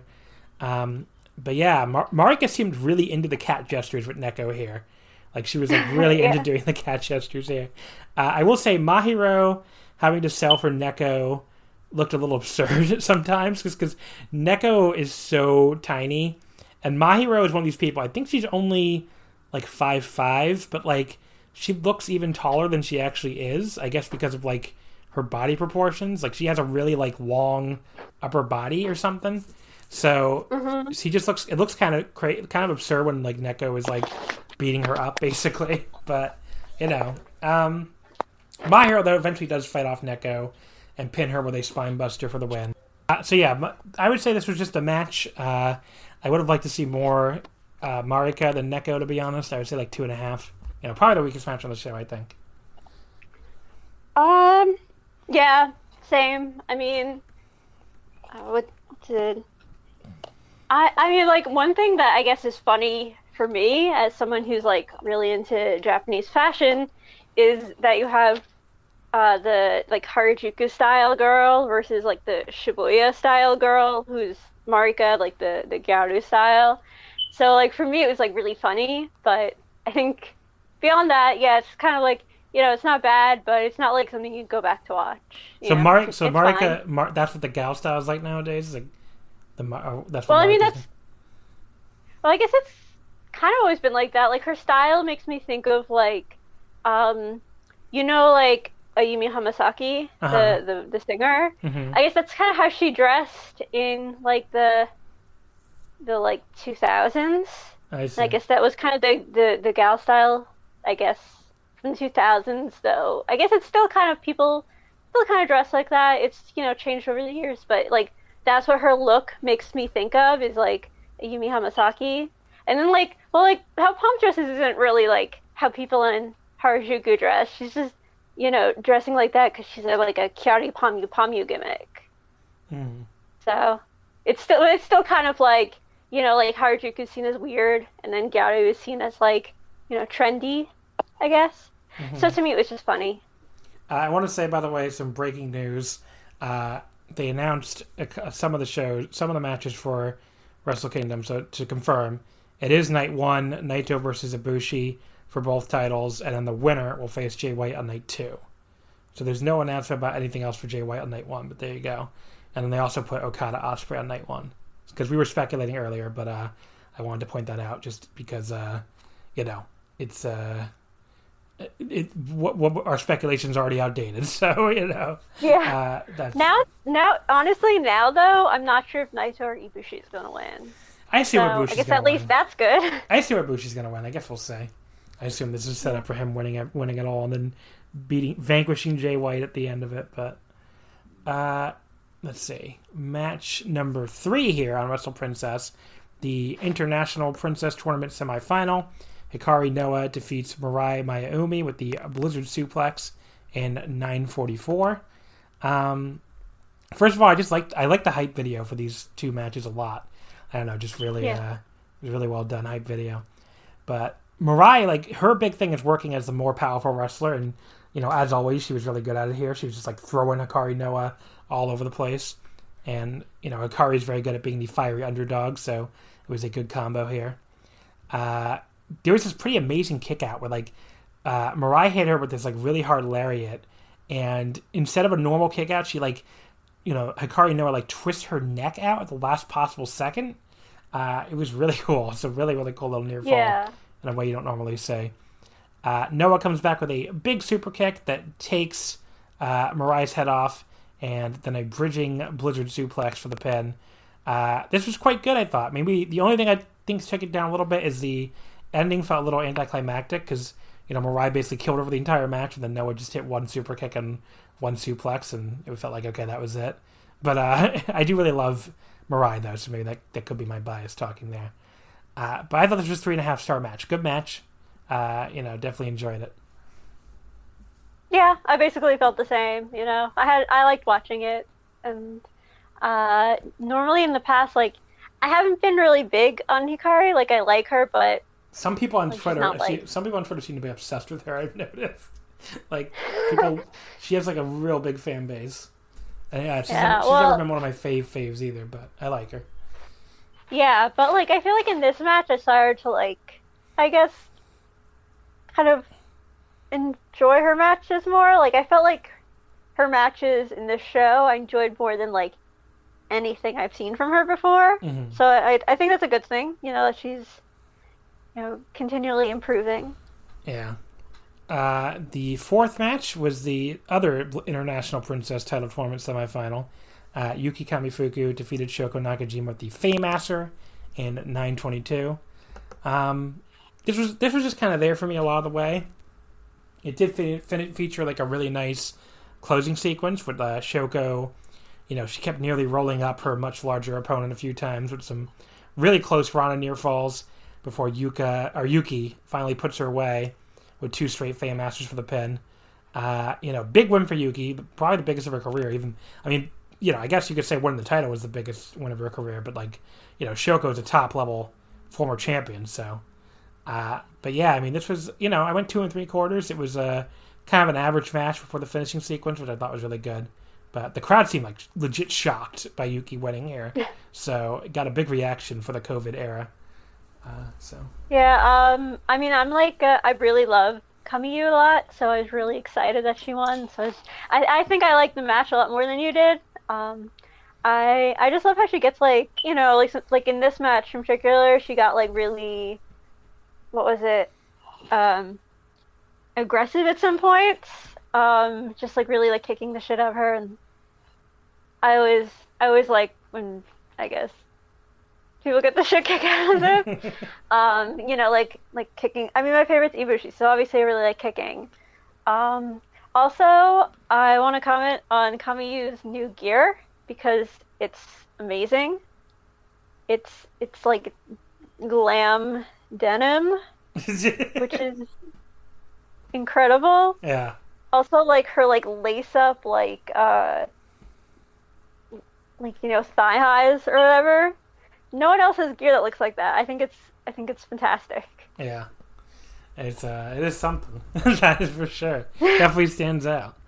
Uh, yeah. Match number five was Yuna Manase defeating Raku with a short range lariat in 917. Uh, started out with some really funny comedy where Raku acted like she wanted a handshake at the start, but when Yuna goes to shake her hand, she just goes to sleep. And then referee Matsui calls for the bell to ring, but also decides to go to sleep, which is very funny. Uh, Yuna stomps Matsui to wake him up. Uh, tries to do the same to Raku, but Raku keeps like rolling out of the way, like catches her foot, uh, and then tries for the Good Night Express, but uh, Manase interrupts it with a lariat. Um, yeah, you, the, the, finish was interesting. So Yuna hits this kind of sloppy looking facebuster thing. Uh, looked really bad actually, but she pulls Raku up for the three count and then hits the short range lariat for the pin. I wonder if that was planned or if Yuna just realized on the fly that like the finish looked shitty and she should do something else uh, because that would make her smarter than a lot of wrestlers, honestly. But either way, uh, I went three and a quarter. Good little match. You know, started out with heavy yeah. comedy, but fun match even without the comedy. So. Yeah, I guess same. It was it was fun. You know, it didn't didn't overstay its welcome or anything, and you know, yeah. I always I always love Raku because she's just so like adorable. like all her her little like you know, I guess she loves to sleep. Very relatable. Yeah. Very relatable. Uh, match six was incredible. Saki Akai defeats Hyper Misao by knockout with the. Oh god, I can never pronounce this. Do you know how to pronounce your finisher? Because some anime. Uh, it's like Ketsu Kodal or something like that. I'm pretty okay. sure I'm getting it wrong. Uh, she beat her with that in 1349 in the Wrestle Princess Switch rule, Random Rules match. Okay, so there's this switch in the corner, and when it's, it's like on one of the ring posts, and when it's pressed, the rules change at random. So the there's a new rule that replaces an old rule. Uh, the rules were submitted by fans, which is really funny to begin with. We have no idea what's going to happen. Uh, obviously, huge huge thanks again to the DT English Update account for helping with this match, especially. Uh, the first set of rules are no kicking, which obviously favors Misao a lot because kicking is about 95% of Saki Akai's offense, obviously. Uh, Saki immediately hits a big boot, tries to cover Misao. The ref won't count it and they argue over whether or not a big boot is a kick. Like Saki is moaching, like, no, that's not a kick. And the ref's like, no, that is a kick. Uh, Misao rolls her up from behind during that for a close two count. And then Misao puts her feet on the ropes for a pin. And when the ref will count, Misao's like, but that's not a kick. and the ref is like, that's still illegal. It's not no kicking, but like feet on the ropes are allowed. But that was that was really fucking funny. Uh, the second rule Put your forehead on the bat. They gave them both bats. turn five times, or else your pins won't be counted. And then after you do the spin, five times spin, if the pin is unsuccessful, you must spin again. So, first of all, Saki Akai did not get her fucking forehead anywhere near this bat. So she should have been Well, I mean, she's so tall. She's it's so- like, a, you know, she's been down that much. It's like, how is she going to spin? Uh, yeah, she really couldn't get her. She could not get her forehead on that fucking bat. Uh, she, both are very dizzy. Uh, Misao tries to like go for a crossbody and misses her by a mile, like on purpose, which was really funny. Uh, Saki tries to pin her, and then but but since Misao kicks out, she has to spin again, and then Misao starts like making her spin faster and keep spinning, which I thought was really funny. Uh, and then tries to roll her up with the pin, but then Saki kicks out, so uh, they both spin. She has to spin again too. They both miss more pin attempts. They both have to spin again for the third time. And at that point, they agree. At that point, they hit the button. They both dive for the quarter, like, we've had enough of this. And they both hit the button to get the third roll. Uh, the third rule falls count anywhere, but pins are only counted after you finish eating a bag of chocolate cream puffs.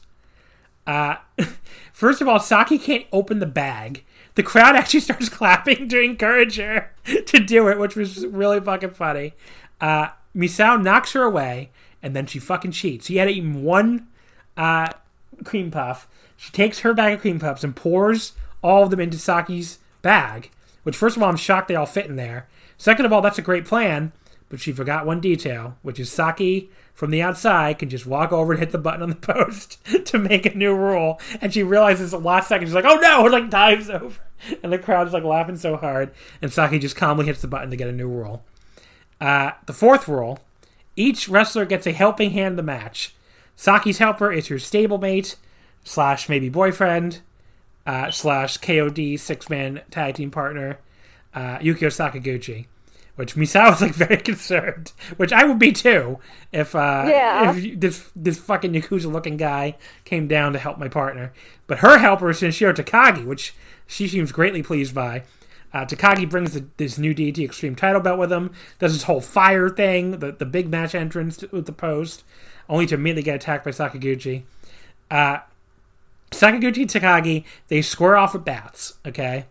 And then Sakaguchi knocks Takagi's bat away. Takagi begs him to stop because he has a 10 year old daughter. I don't know why this got so deep all of a sudden. But Sakaguchi says, I'm going to kill you and become the president. And then he stabs him with the bat, samurai style. And as this is all happening, Misao walks over and calmly hits the button again. And the two of them head to the back, which was, again, so fucking funny. The fifth rule, last woman standing match. Our first normal rule, I guess you could say, standard 10 count, but ends up being the, the last rule of the match. Uh, and this is where they like Saki really gets her kicks going. She takes Misao's head off with a high kick. Uh, Misao comes back with a big double underhook facebuster, uh, very similar like the Chris Daniels Angels Wings. We got a big double count. They both barely beat the 10 count. And then Saki hits her wacky cradle buster thing, the whatever you said before, the Quizzicoda or whatever. Uh, the crowd Something like that, I think. the crowd claps for Misao to recover, and she almost pulls it off, but she can't quite pull herself back to her feet. So Saki wins. This fucking ruled. I mean, I'm sure some of you listening will probably not like it because you know you're dorks, you don't like any comedy. But I had so much fun with this match. It's like the best comedy match I've seen in forever. It still had a lot of really good wrestling too, especially at the end. Four stars, very easy four stars. Highly recommended if you can enjoy comedy wrestling. Just had so much fucking fun with this match. I I absolutely loved it. I love. I mean, I love everything about Hyper Misao's like character. How she's like, I'm a hero, but then she always like cheats and shit. and I think she did that perfectly here. Like when she had the cream puffs back, and of course, like the cream puffs is like you know like a reference all the way back for Hyper Misao. Uh, she had it in both her match versus. Uh, oh my god, I'm like uh, Jun Kasai. Um, And then I think she had it in her match against from last year when she was like evil Misao against uh, Tatsumi Rika. So it's kind of like I guess a re- reoccurring thing with her with the Choco Puffs. mhm. Um, so it's that was kind of like when I saw the Choco Puffs, I was like, oh, this again. I thought it was funny to to kind of have that reference. Um, but yeah, I mean, there's also kind of like the meta thing of how Saki, uh, you know, she she uh, has a somewhat of a resemblance to uh, the former mentor of Misao back when she was evil, uh, Saki-sama. Mm. So I was like, you know, I wonder, I wonder if that that uh, crossed Misao's mind at any point. Yeah. They're they're uh they're uh they I, I mean like not they don't look exactly the same but similar, you know. Saki like consoling her at the end was so cute too. Yeah, Yeah. Um, yeah, yeah. Awesome, awesome match. Afterward, we get some Amazing. some info on the next Tokyo Joshi shows. Uh, Saki Sama, speaking of her, some, somehow I don't know how she she get into the country from France during this, but she she found a way. Uh, she's returning on the November fourteenth Shinkiba show. I think they said it was a one time appearance. Uh, and then on November twentieth, we get Hyper Misao versus uh, Super Sasadango Machine, which I can't wait for that. Should be incredible. I'm so excited for that. Yeah. Uh, match number seven here on this 10 match show. Uh, Miyu Yamashita and Aja Kong defeat Maki Ito and Sareee when Yamashita pins Ito with the Crash Rabbit Heat in 1701. Uh, you know, again, following up that awesome comedy match with an awesome, you know, old school Joshi tag. I mean, just awesome action here. Um, Ma- Maki like trying to hold her own with Aja Kong was like a highlight early on. Like at one point she starts crying, I guess, but like she then just like slaps Aja in the face before Aja just like calmly resumes killing her. But then Aja like breaks out the the steel garbage can and starts hitting Ito on the head with it. But Ito has a very hard head because she has a big head, and it, she goes nuts and starts like hitting herself in the head with it repeatedly for some reason, just very very frightening, honestly. Uh, but then you know Miyu and Sareee have the kind of like really hard hitting battle you would expect from those two. You know, they just like kick the crap out of each other. There's one point where Miyu hits like this like falling kick to Sareee's like midsection that I was like, my god, I would hate to take that. It looks like it looks like it sucked. You know, for Sareee, I mean, I mean, just like Yeah. killed her. Uh, but Sareee gets her receipt, I guess, because she gets this ridiculous drop kick to the face while Miyu is sitting up against the ropes, like murders her, and then gets a nice fisherman suplex hold for a two count uh, before Ito finally tags back in. And Miyu, you know, takes out Ito at the end of the Crash Rabbit Heat to end a really great, stiff as hell tag match. I went four stars on this as well. Really awesome tag match here. Uh, yeah, I I greatly enjoyed it. Um, I loved how it's like like it started out like there's kind of like those funny th- moments where it's like you know like when like Ito slapped Aja Kong and you're like you know that she's about to like die and stuff, but like as it went on, it was like more like it was just really intense wrestling match and uh, you know it had like I guess a little bit of both, so it was you know a good balance of of comedy and wrestling. Um, and yeah, I thought it was really great. Um, also, I just every time I watch Miyu, all, like the way I don't know what it is, but like the way she does her moves, I'm always like, I always like kind of feel it myself. Yeah. it, it looks like it looks like it hurt. I mean, Miyu looks like she kills people. I mean, that's how she. Yeah. It looks like she just kicks people as hard as she can. Uh, Yeah, and then she's like, of course, out of the ring, the complete opposite. yeah. You know, it's really funny. Uh, before the intermission, which followed this match, we get some big announcements. Uh, first of all, we're getting four Korakuens just in the first half of 2021, which is kind of crazy. They only used to do three of these all year. Uh, it's going to be January 4th, February 11th, April 17th, and May 4th. We also got the announcement that Wrestle Princess 2 will be from Ota Ward Gym next year, a slightly bigger building, and that'll be from on October 9th. Because I, I don't think I even mentioned this. This was on this was at Tokyo Dome City Hall, which is like that weird building they booked they built near Tokyo Dome that a lot of people first thought was going to be like the replacement for Korakuen, but um, it just it holds too many people, I guess, to be a regular a regular building like Korakuen is for a lot of these companies, and it's probably way more expensive. So, you know, there really haven't been that many wrestling shows here. Like I know Wrestle One ran it for their very first show, and some other companies have run it over the years, but really not that often. I think that's where New Japan ran their. Oh no, that was from that uh, TV Asahi building. So yeah, I don't.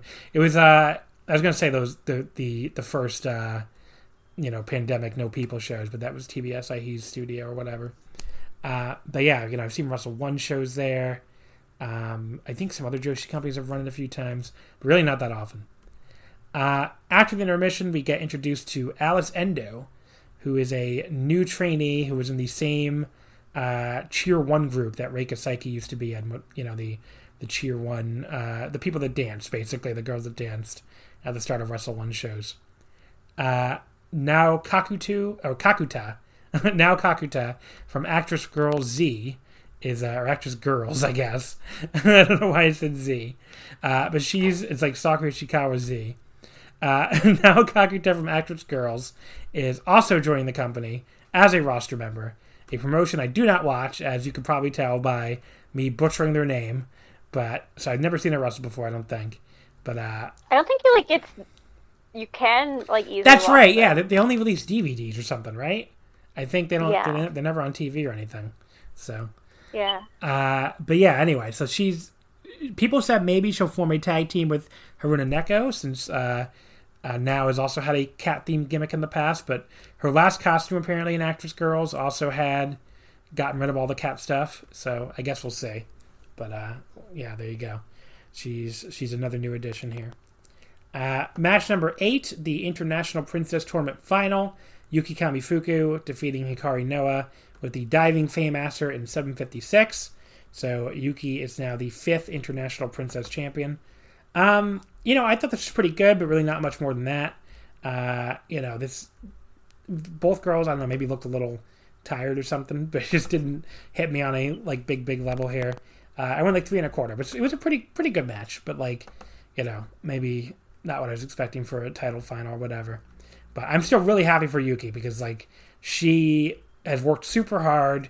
She deserves this. I mean, she was fucking horrible when she, when she first started, and she herself would tell you that. She, you know, she told me that honestly when I, uh, you know, did her English lesson thing once or Japanese lesson, I should say.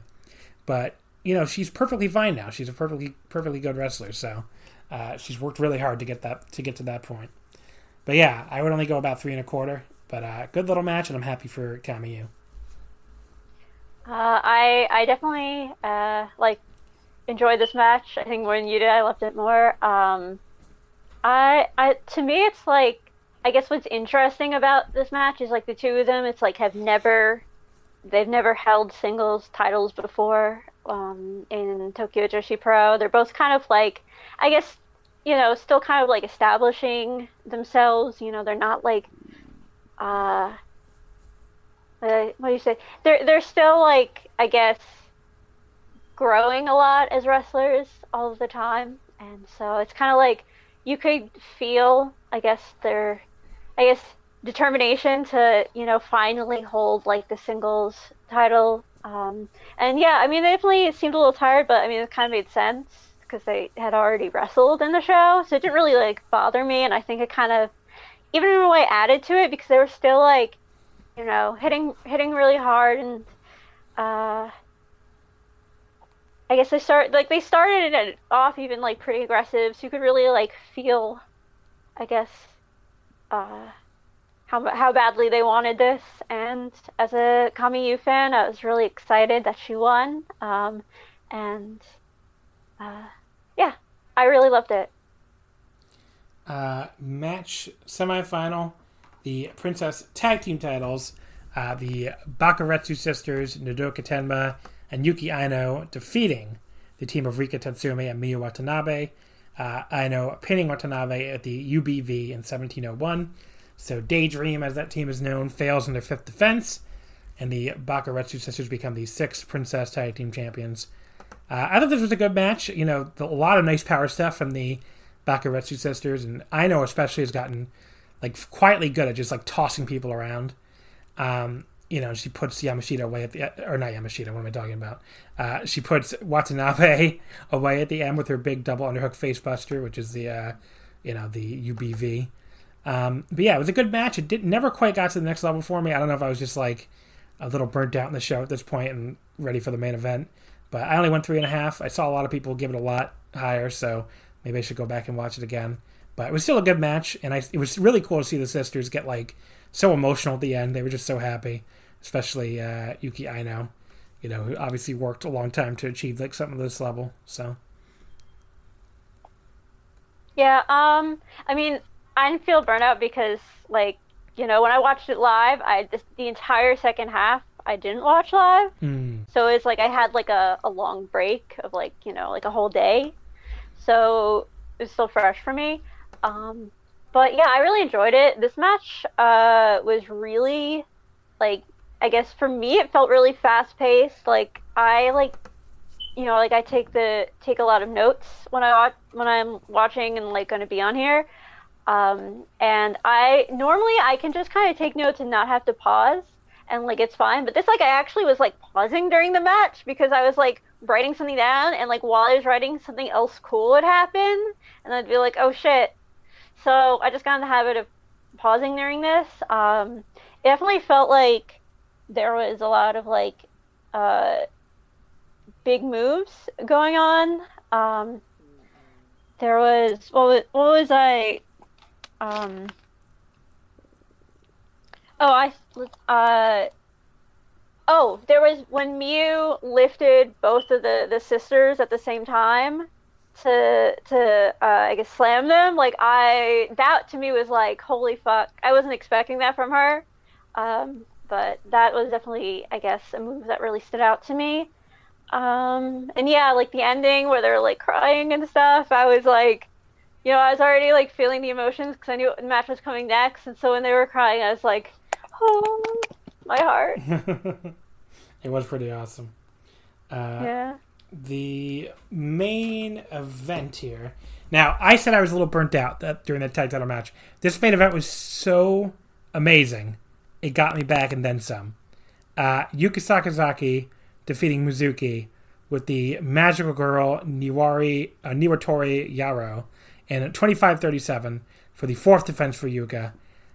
Uh, this I, I, this match was incredible. I mean, like, up, Yeah. up there with uh, a couple of Miyu Yamashita, or not Miyu Yamashita, a couple. Uh, oh God, why am I blanking?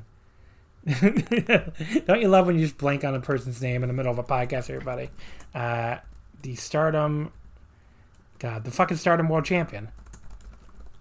I don't watch Stardom, so I don't know. Okay. the one Mayu Iwatani, there we go. I kept saying Miyu Yamashita. Uh, a couple Mayu Iwatani matches.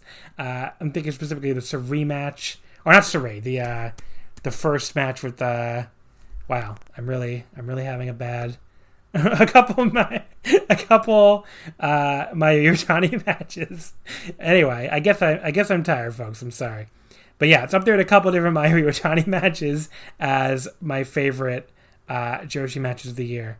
Uh, the, definitely remember the Mayu and Starlight Kid match from the uh, from that from the Stardom tournament. So the five star. Uh, anyway, the this match though, this is just as good as those. Probably uh, maybe even a little bit better. Just an incredible match. You know, they start out with this like really aggressive, like mat wrestling, like really rolling around with neither of them able to get a clear advantage. Uh, Yuka has like a wardrobe malfunction here, and like Oh, I was freaking out. I was like, I was like, I'm like, this is already like really intense, like the way they're grappling, and somehow like, I was like, but because of the wardrobe malfunction, it was even more like, oh my god, oh my god, was like freaking out on two. I was like freaking out on like two levels, like one like, oh, this is like so good, and then also like, oh no, something bad is about to happen, and I was like, my mind was was overwhelmed. But yeah, before we got anything too graphic, thankfully, uh, Yuka was able to like just hold. She basically held Mizuki under her knee while she like tied her thing back on, which was kind of funny. I wouldn't call that a botch, just an interesting little moment, you know. Um, Yeah.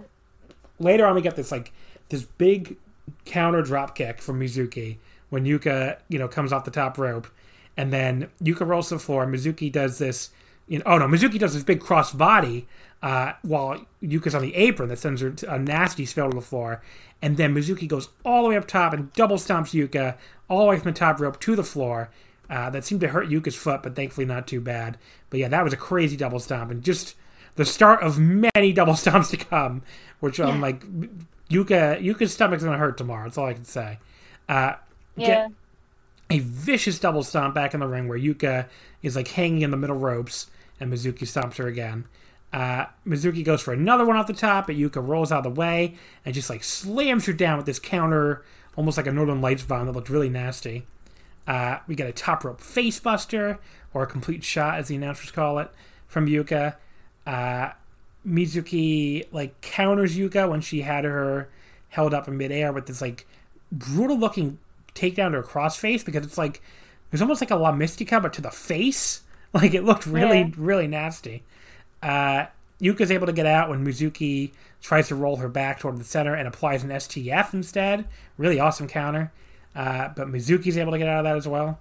Uh, and then Mizuki hits this crazy spinning crossbody. Like I, I don't like I don't know how to describe this. She just spun like a million times in midair. I know. I was. I was like, it looked like like something that you'd see in like an anime or something. It didn't even look like how is this really happening? It was fucking crazy. It was Uh, crazy. She heads up top and gets another double stomp off the top rope. Uh, Yuka's a trooper because this can't be pleasant. And she gets kicked out at too. And then when Mizuki tries to follow up, Yuka suddenly comes back to life and gets her big spitting slam thing I don't know the name of, but I'm sure it probably has a name. She collapses afterwards, though. And then both girls are doing like this incredible job selling the other utter exhaustion and just beaten down, how beaten down they are.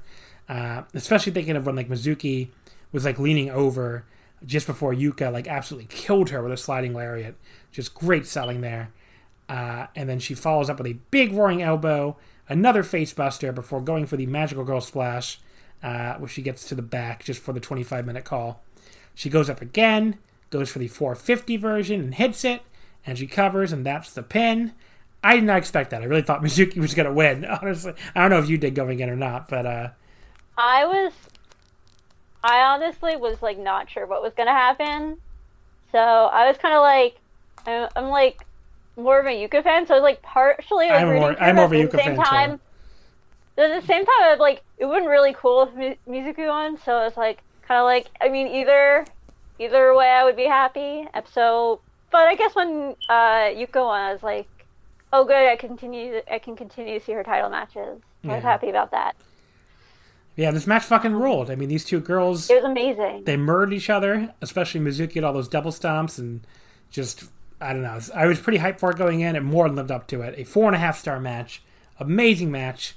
Uh, you know, really put the show over the top at the end here. Not, I mean, the whole show was really good. It was really the kind of show you will enjoy start to finish. But like having this level of match at the end definitely puts it over the top to a uh, like show of the year contender. I think.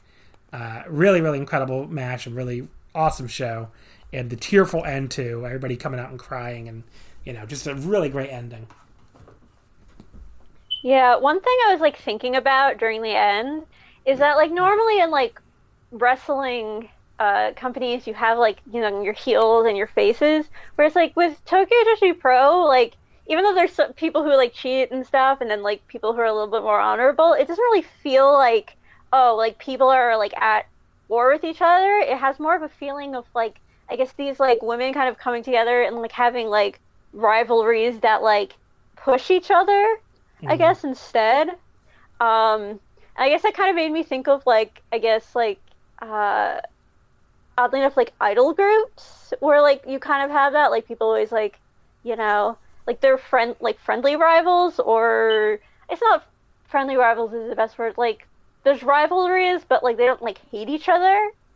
Um, and I guess I re- that's one of the things about Tokyo Joshi that I really love like there's always this like sense of like i guess like kind of positivity around this and like a sense of of like love for wrestling um and i guess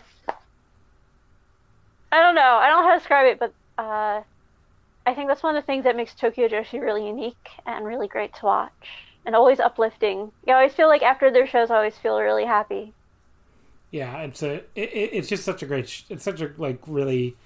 It's a happy show. It's a great way to put it, you know. And I, I definitely I was thinking about the exact same thing you just mentioned. Like, I remember thinking early in the show, I'm like, wow, with without Saki-sama, there's no heels in this company. it's, it is kind of it is kind of amazing. I mean, the I'm trying to think what the closest thing to a heel would be. I guess Misao would be the because she cheats, but I still wouldn't call her a Yeah. I still wouldn't call her a heel. Yeah, she's not really a heel. She's just kind of like a a bit of a a, a rascal, I Yeah. guess. there's there are some like rascal characters, but I wouldn't call any. I wouldn't really say there's any heel characters. So it's a very unique Yeah. promotion in that way. Because even among other Joshi companies, I don't know. Maybe maybe that is a thing in other companies. I mean, you know, Stardom obviously has a lot of has plenty of heels. They have a Oedo Tai, uh, who are all heel. Um, I don't know about anybody in the company. I don't really watch that many other. I mean, hmm. Let me think about this. I haven't watched Sendai Girls in forever. Yeah, maybe this is a Joshi thing because I don't. I can't think of that many heels in Sendai Girls. There's like outsiders who are presented heelish, I guess. But uh, Yeah. and I don't watch a lot. Of, some probably a question better for uh, another podcast of this network, uh, the Jumping Bomb Audio, who could probably t- answer more about these other promotions. I don't really watch that often. But yeah, it is a very interesting thing to see, especially after New Japan, which obviously does have a lot of heels. Uh, it is a very, it is a big contrast here. Promotion that really doesn't have any heels Yeah. at all. So Yeah, because it's like you know, it's like they all come together, and it's like all of the roster members like support each other. They're not even like clicky, really. They're just kind of like all one big group who just you know they want to fight each other, but like you know because they want to prove themselves, not because they like hate each other. And I think that's really refreshing. yeah, it's a really different way to do a promotion, that's for sure. All right, so we've gone over two hours here, so we should wrap this up. Uh, but thank you very much for coming on, Haley, and covering all three shows Thank here with me. Uh, do you want to plug? Thank you for inviting me. Do you want to plug anything? Um, I guess I'll just plug my Twitter account. Um, I guess you can follow me on Twitter at um, it's uh, cherry colored, but it's spelled C H O E R Y Y, and then colored in spelled with the the British way with a U. Um, do note that I do tweet a lot about um, K-pop and also anime, particularly Love Live, because those are things I'm really into. So if you're not into those things, you probably want to follow me. But I also do tweet a lot about wrestling. I tweet a lot about DDT and uh, about Ibushi in particular. So if you want to follow me, follow me there. Uh, yeah, I guess that's that's all I have to plug. Alrighty. Uh, I totally forgot to do the big Patreon plug I'm supposed to do at the start of the show. So I guess I'll plug that here. I got so distracted bearing Donald Trump that I forgot to do that. So uh, the Patreon is at patreon.com slash wrestling omakase. Uh, if you want to hear the New Japan Best of Super Junior and World Tag League and DDT DO coverage, we're going to cover all three tournaments, every show on the Patreon. Uh, some of the shows will be out here on the free feed, uh, basically the weekend shows, but like all the other shows will be only on the Patreon. So definitely, if you want to hear me follow, follow along with all those shows, definitely check out the Patreon. It's only five dollars. It's a hell of a deal, if I do say so myself, for all the audio I put on there. Uh, we've also been doing the one match series lately, where I've been covering matches uh, submitted by patrons. We've done all sorts of stuff. We did a a match from the original UWF recently. Uh, you know, we've done we did stuff from Big Japan. We did a a war match from like ear the early '90s, so like all all over the place. Uh, and that'll be wrapping up this week, so you can hear more stuff with a uh, a Stardom match. Actually, Kari Kairi Sane slash Kairi Hojo's debut match in Stardom is the next one. And we'll be doing a Shibata match from New Japan as the last one. So that'll be a lot of fun. And then, like I said, next week, uh, next Monday, November 16th, we'll kick off daily coverage of the World Tag League and Best of Super Junior. And then the following week, we'll kick off daily coverage of the DDT DO. So every single show that's not covered on the free feed will be on the Patreon only. So definitely check that out. Uh, next week on the free feed, we'll have. I don't have a guest yet. I got to line one up still. So I guess I better get on that. But we'll be covering the show from November 15th, the opener of both the World Tag League and the Best of Super Junior, uh, you know, night one, the double night one from Nagoya. We'll also be doing a, full preview of the DDT DO, So that'll be also on next week's show. So again, New Japan and DDT again next week. Uh, in the meantime, you can follow us on Twitter at Wrestle Omakase. Wrestling, of course, would not fit. And thank you as always for listening, and we'll see you next time.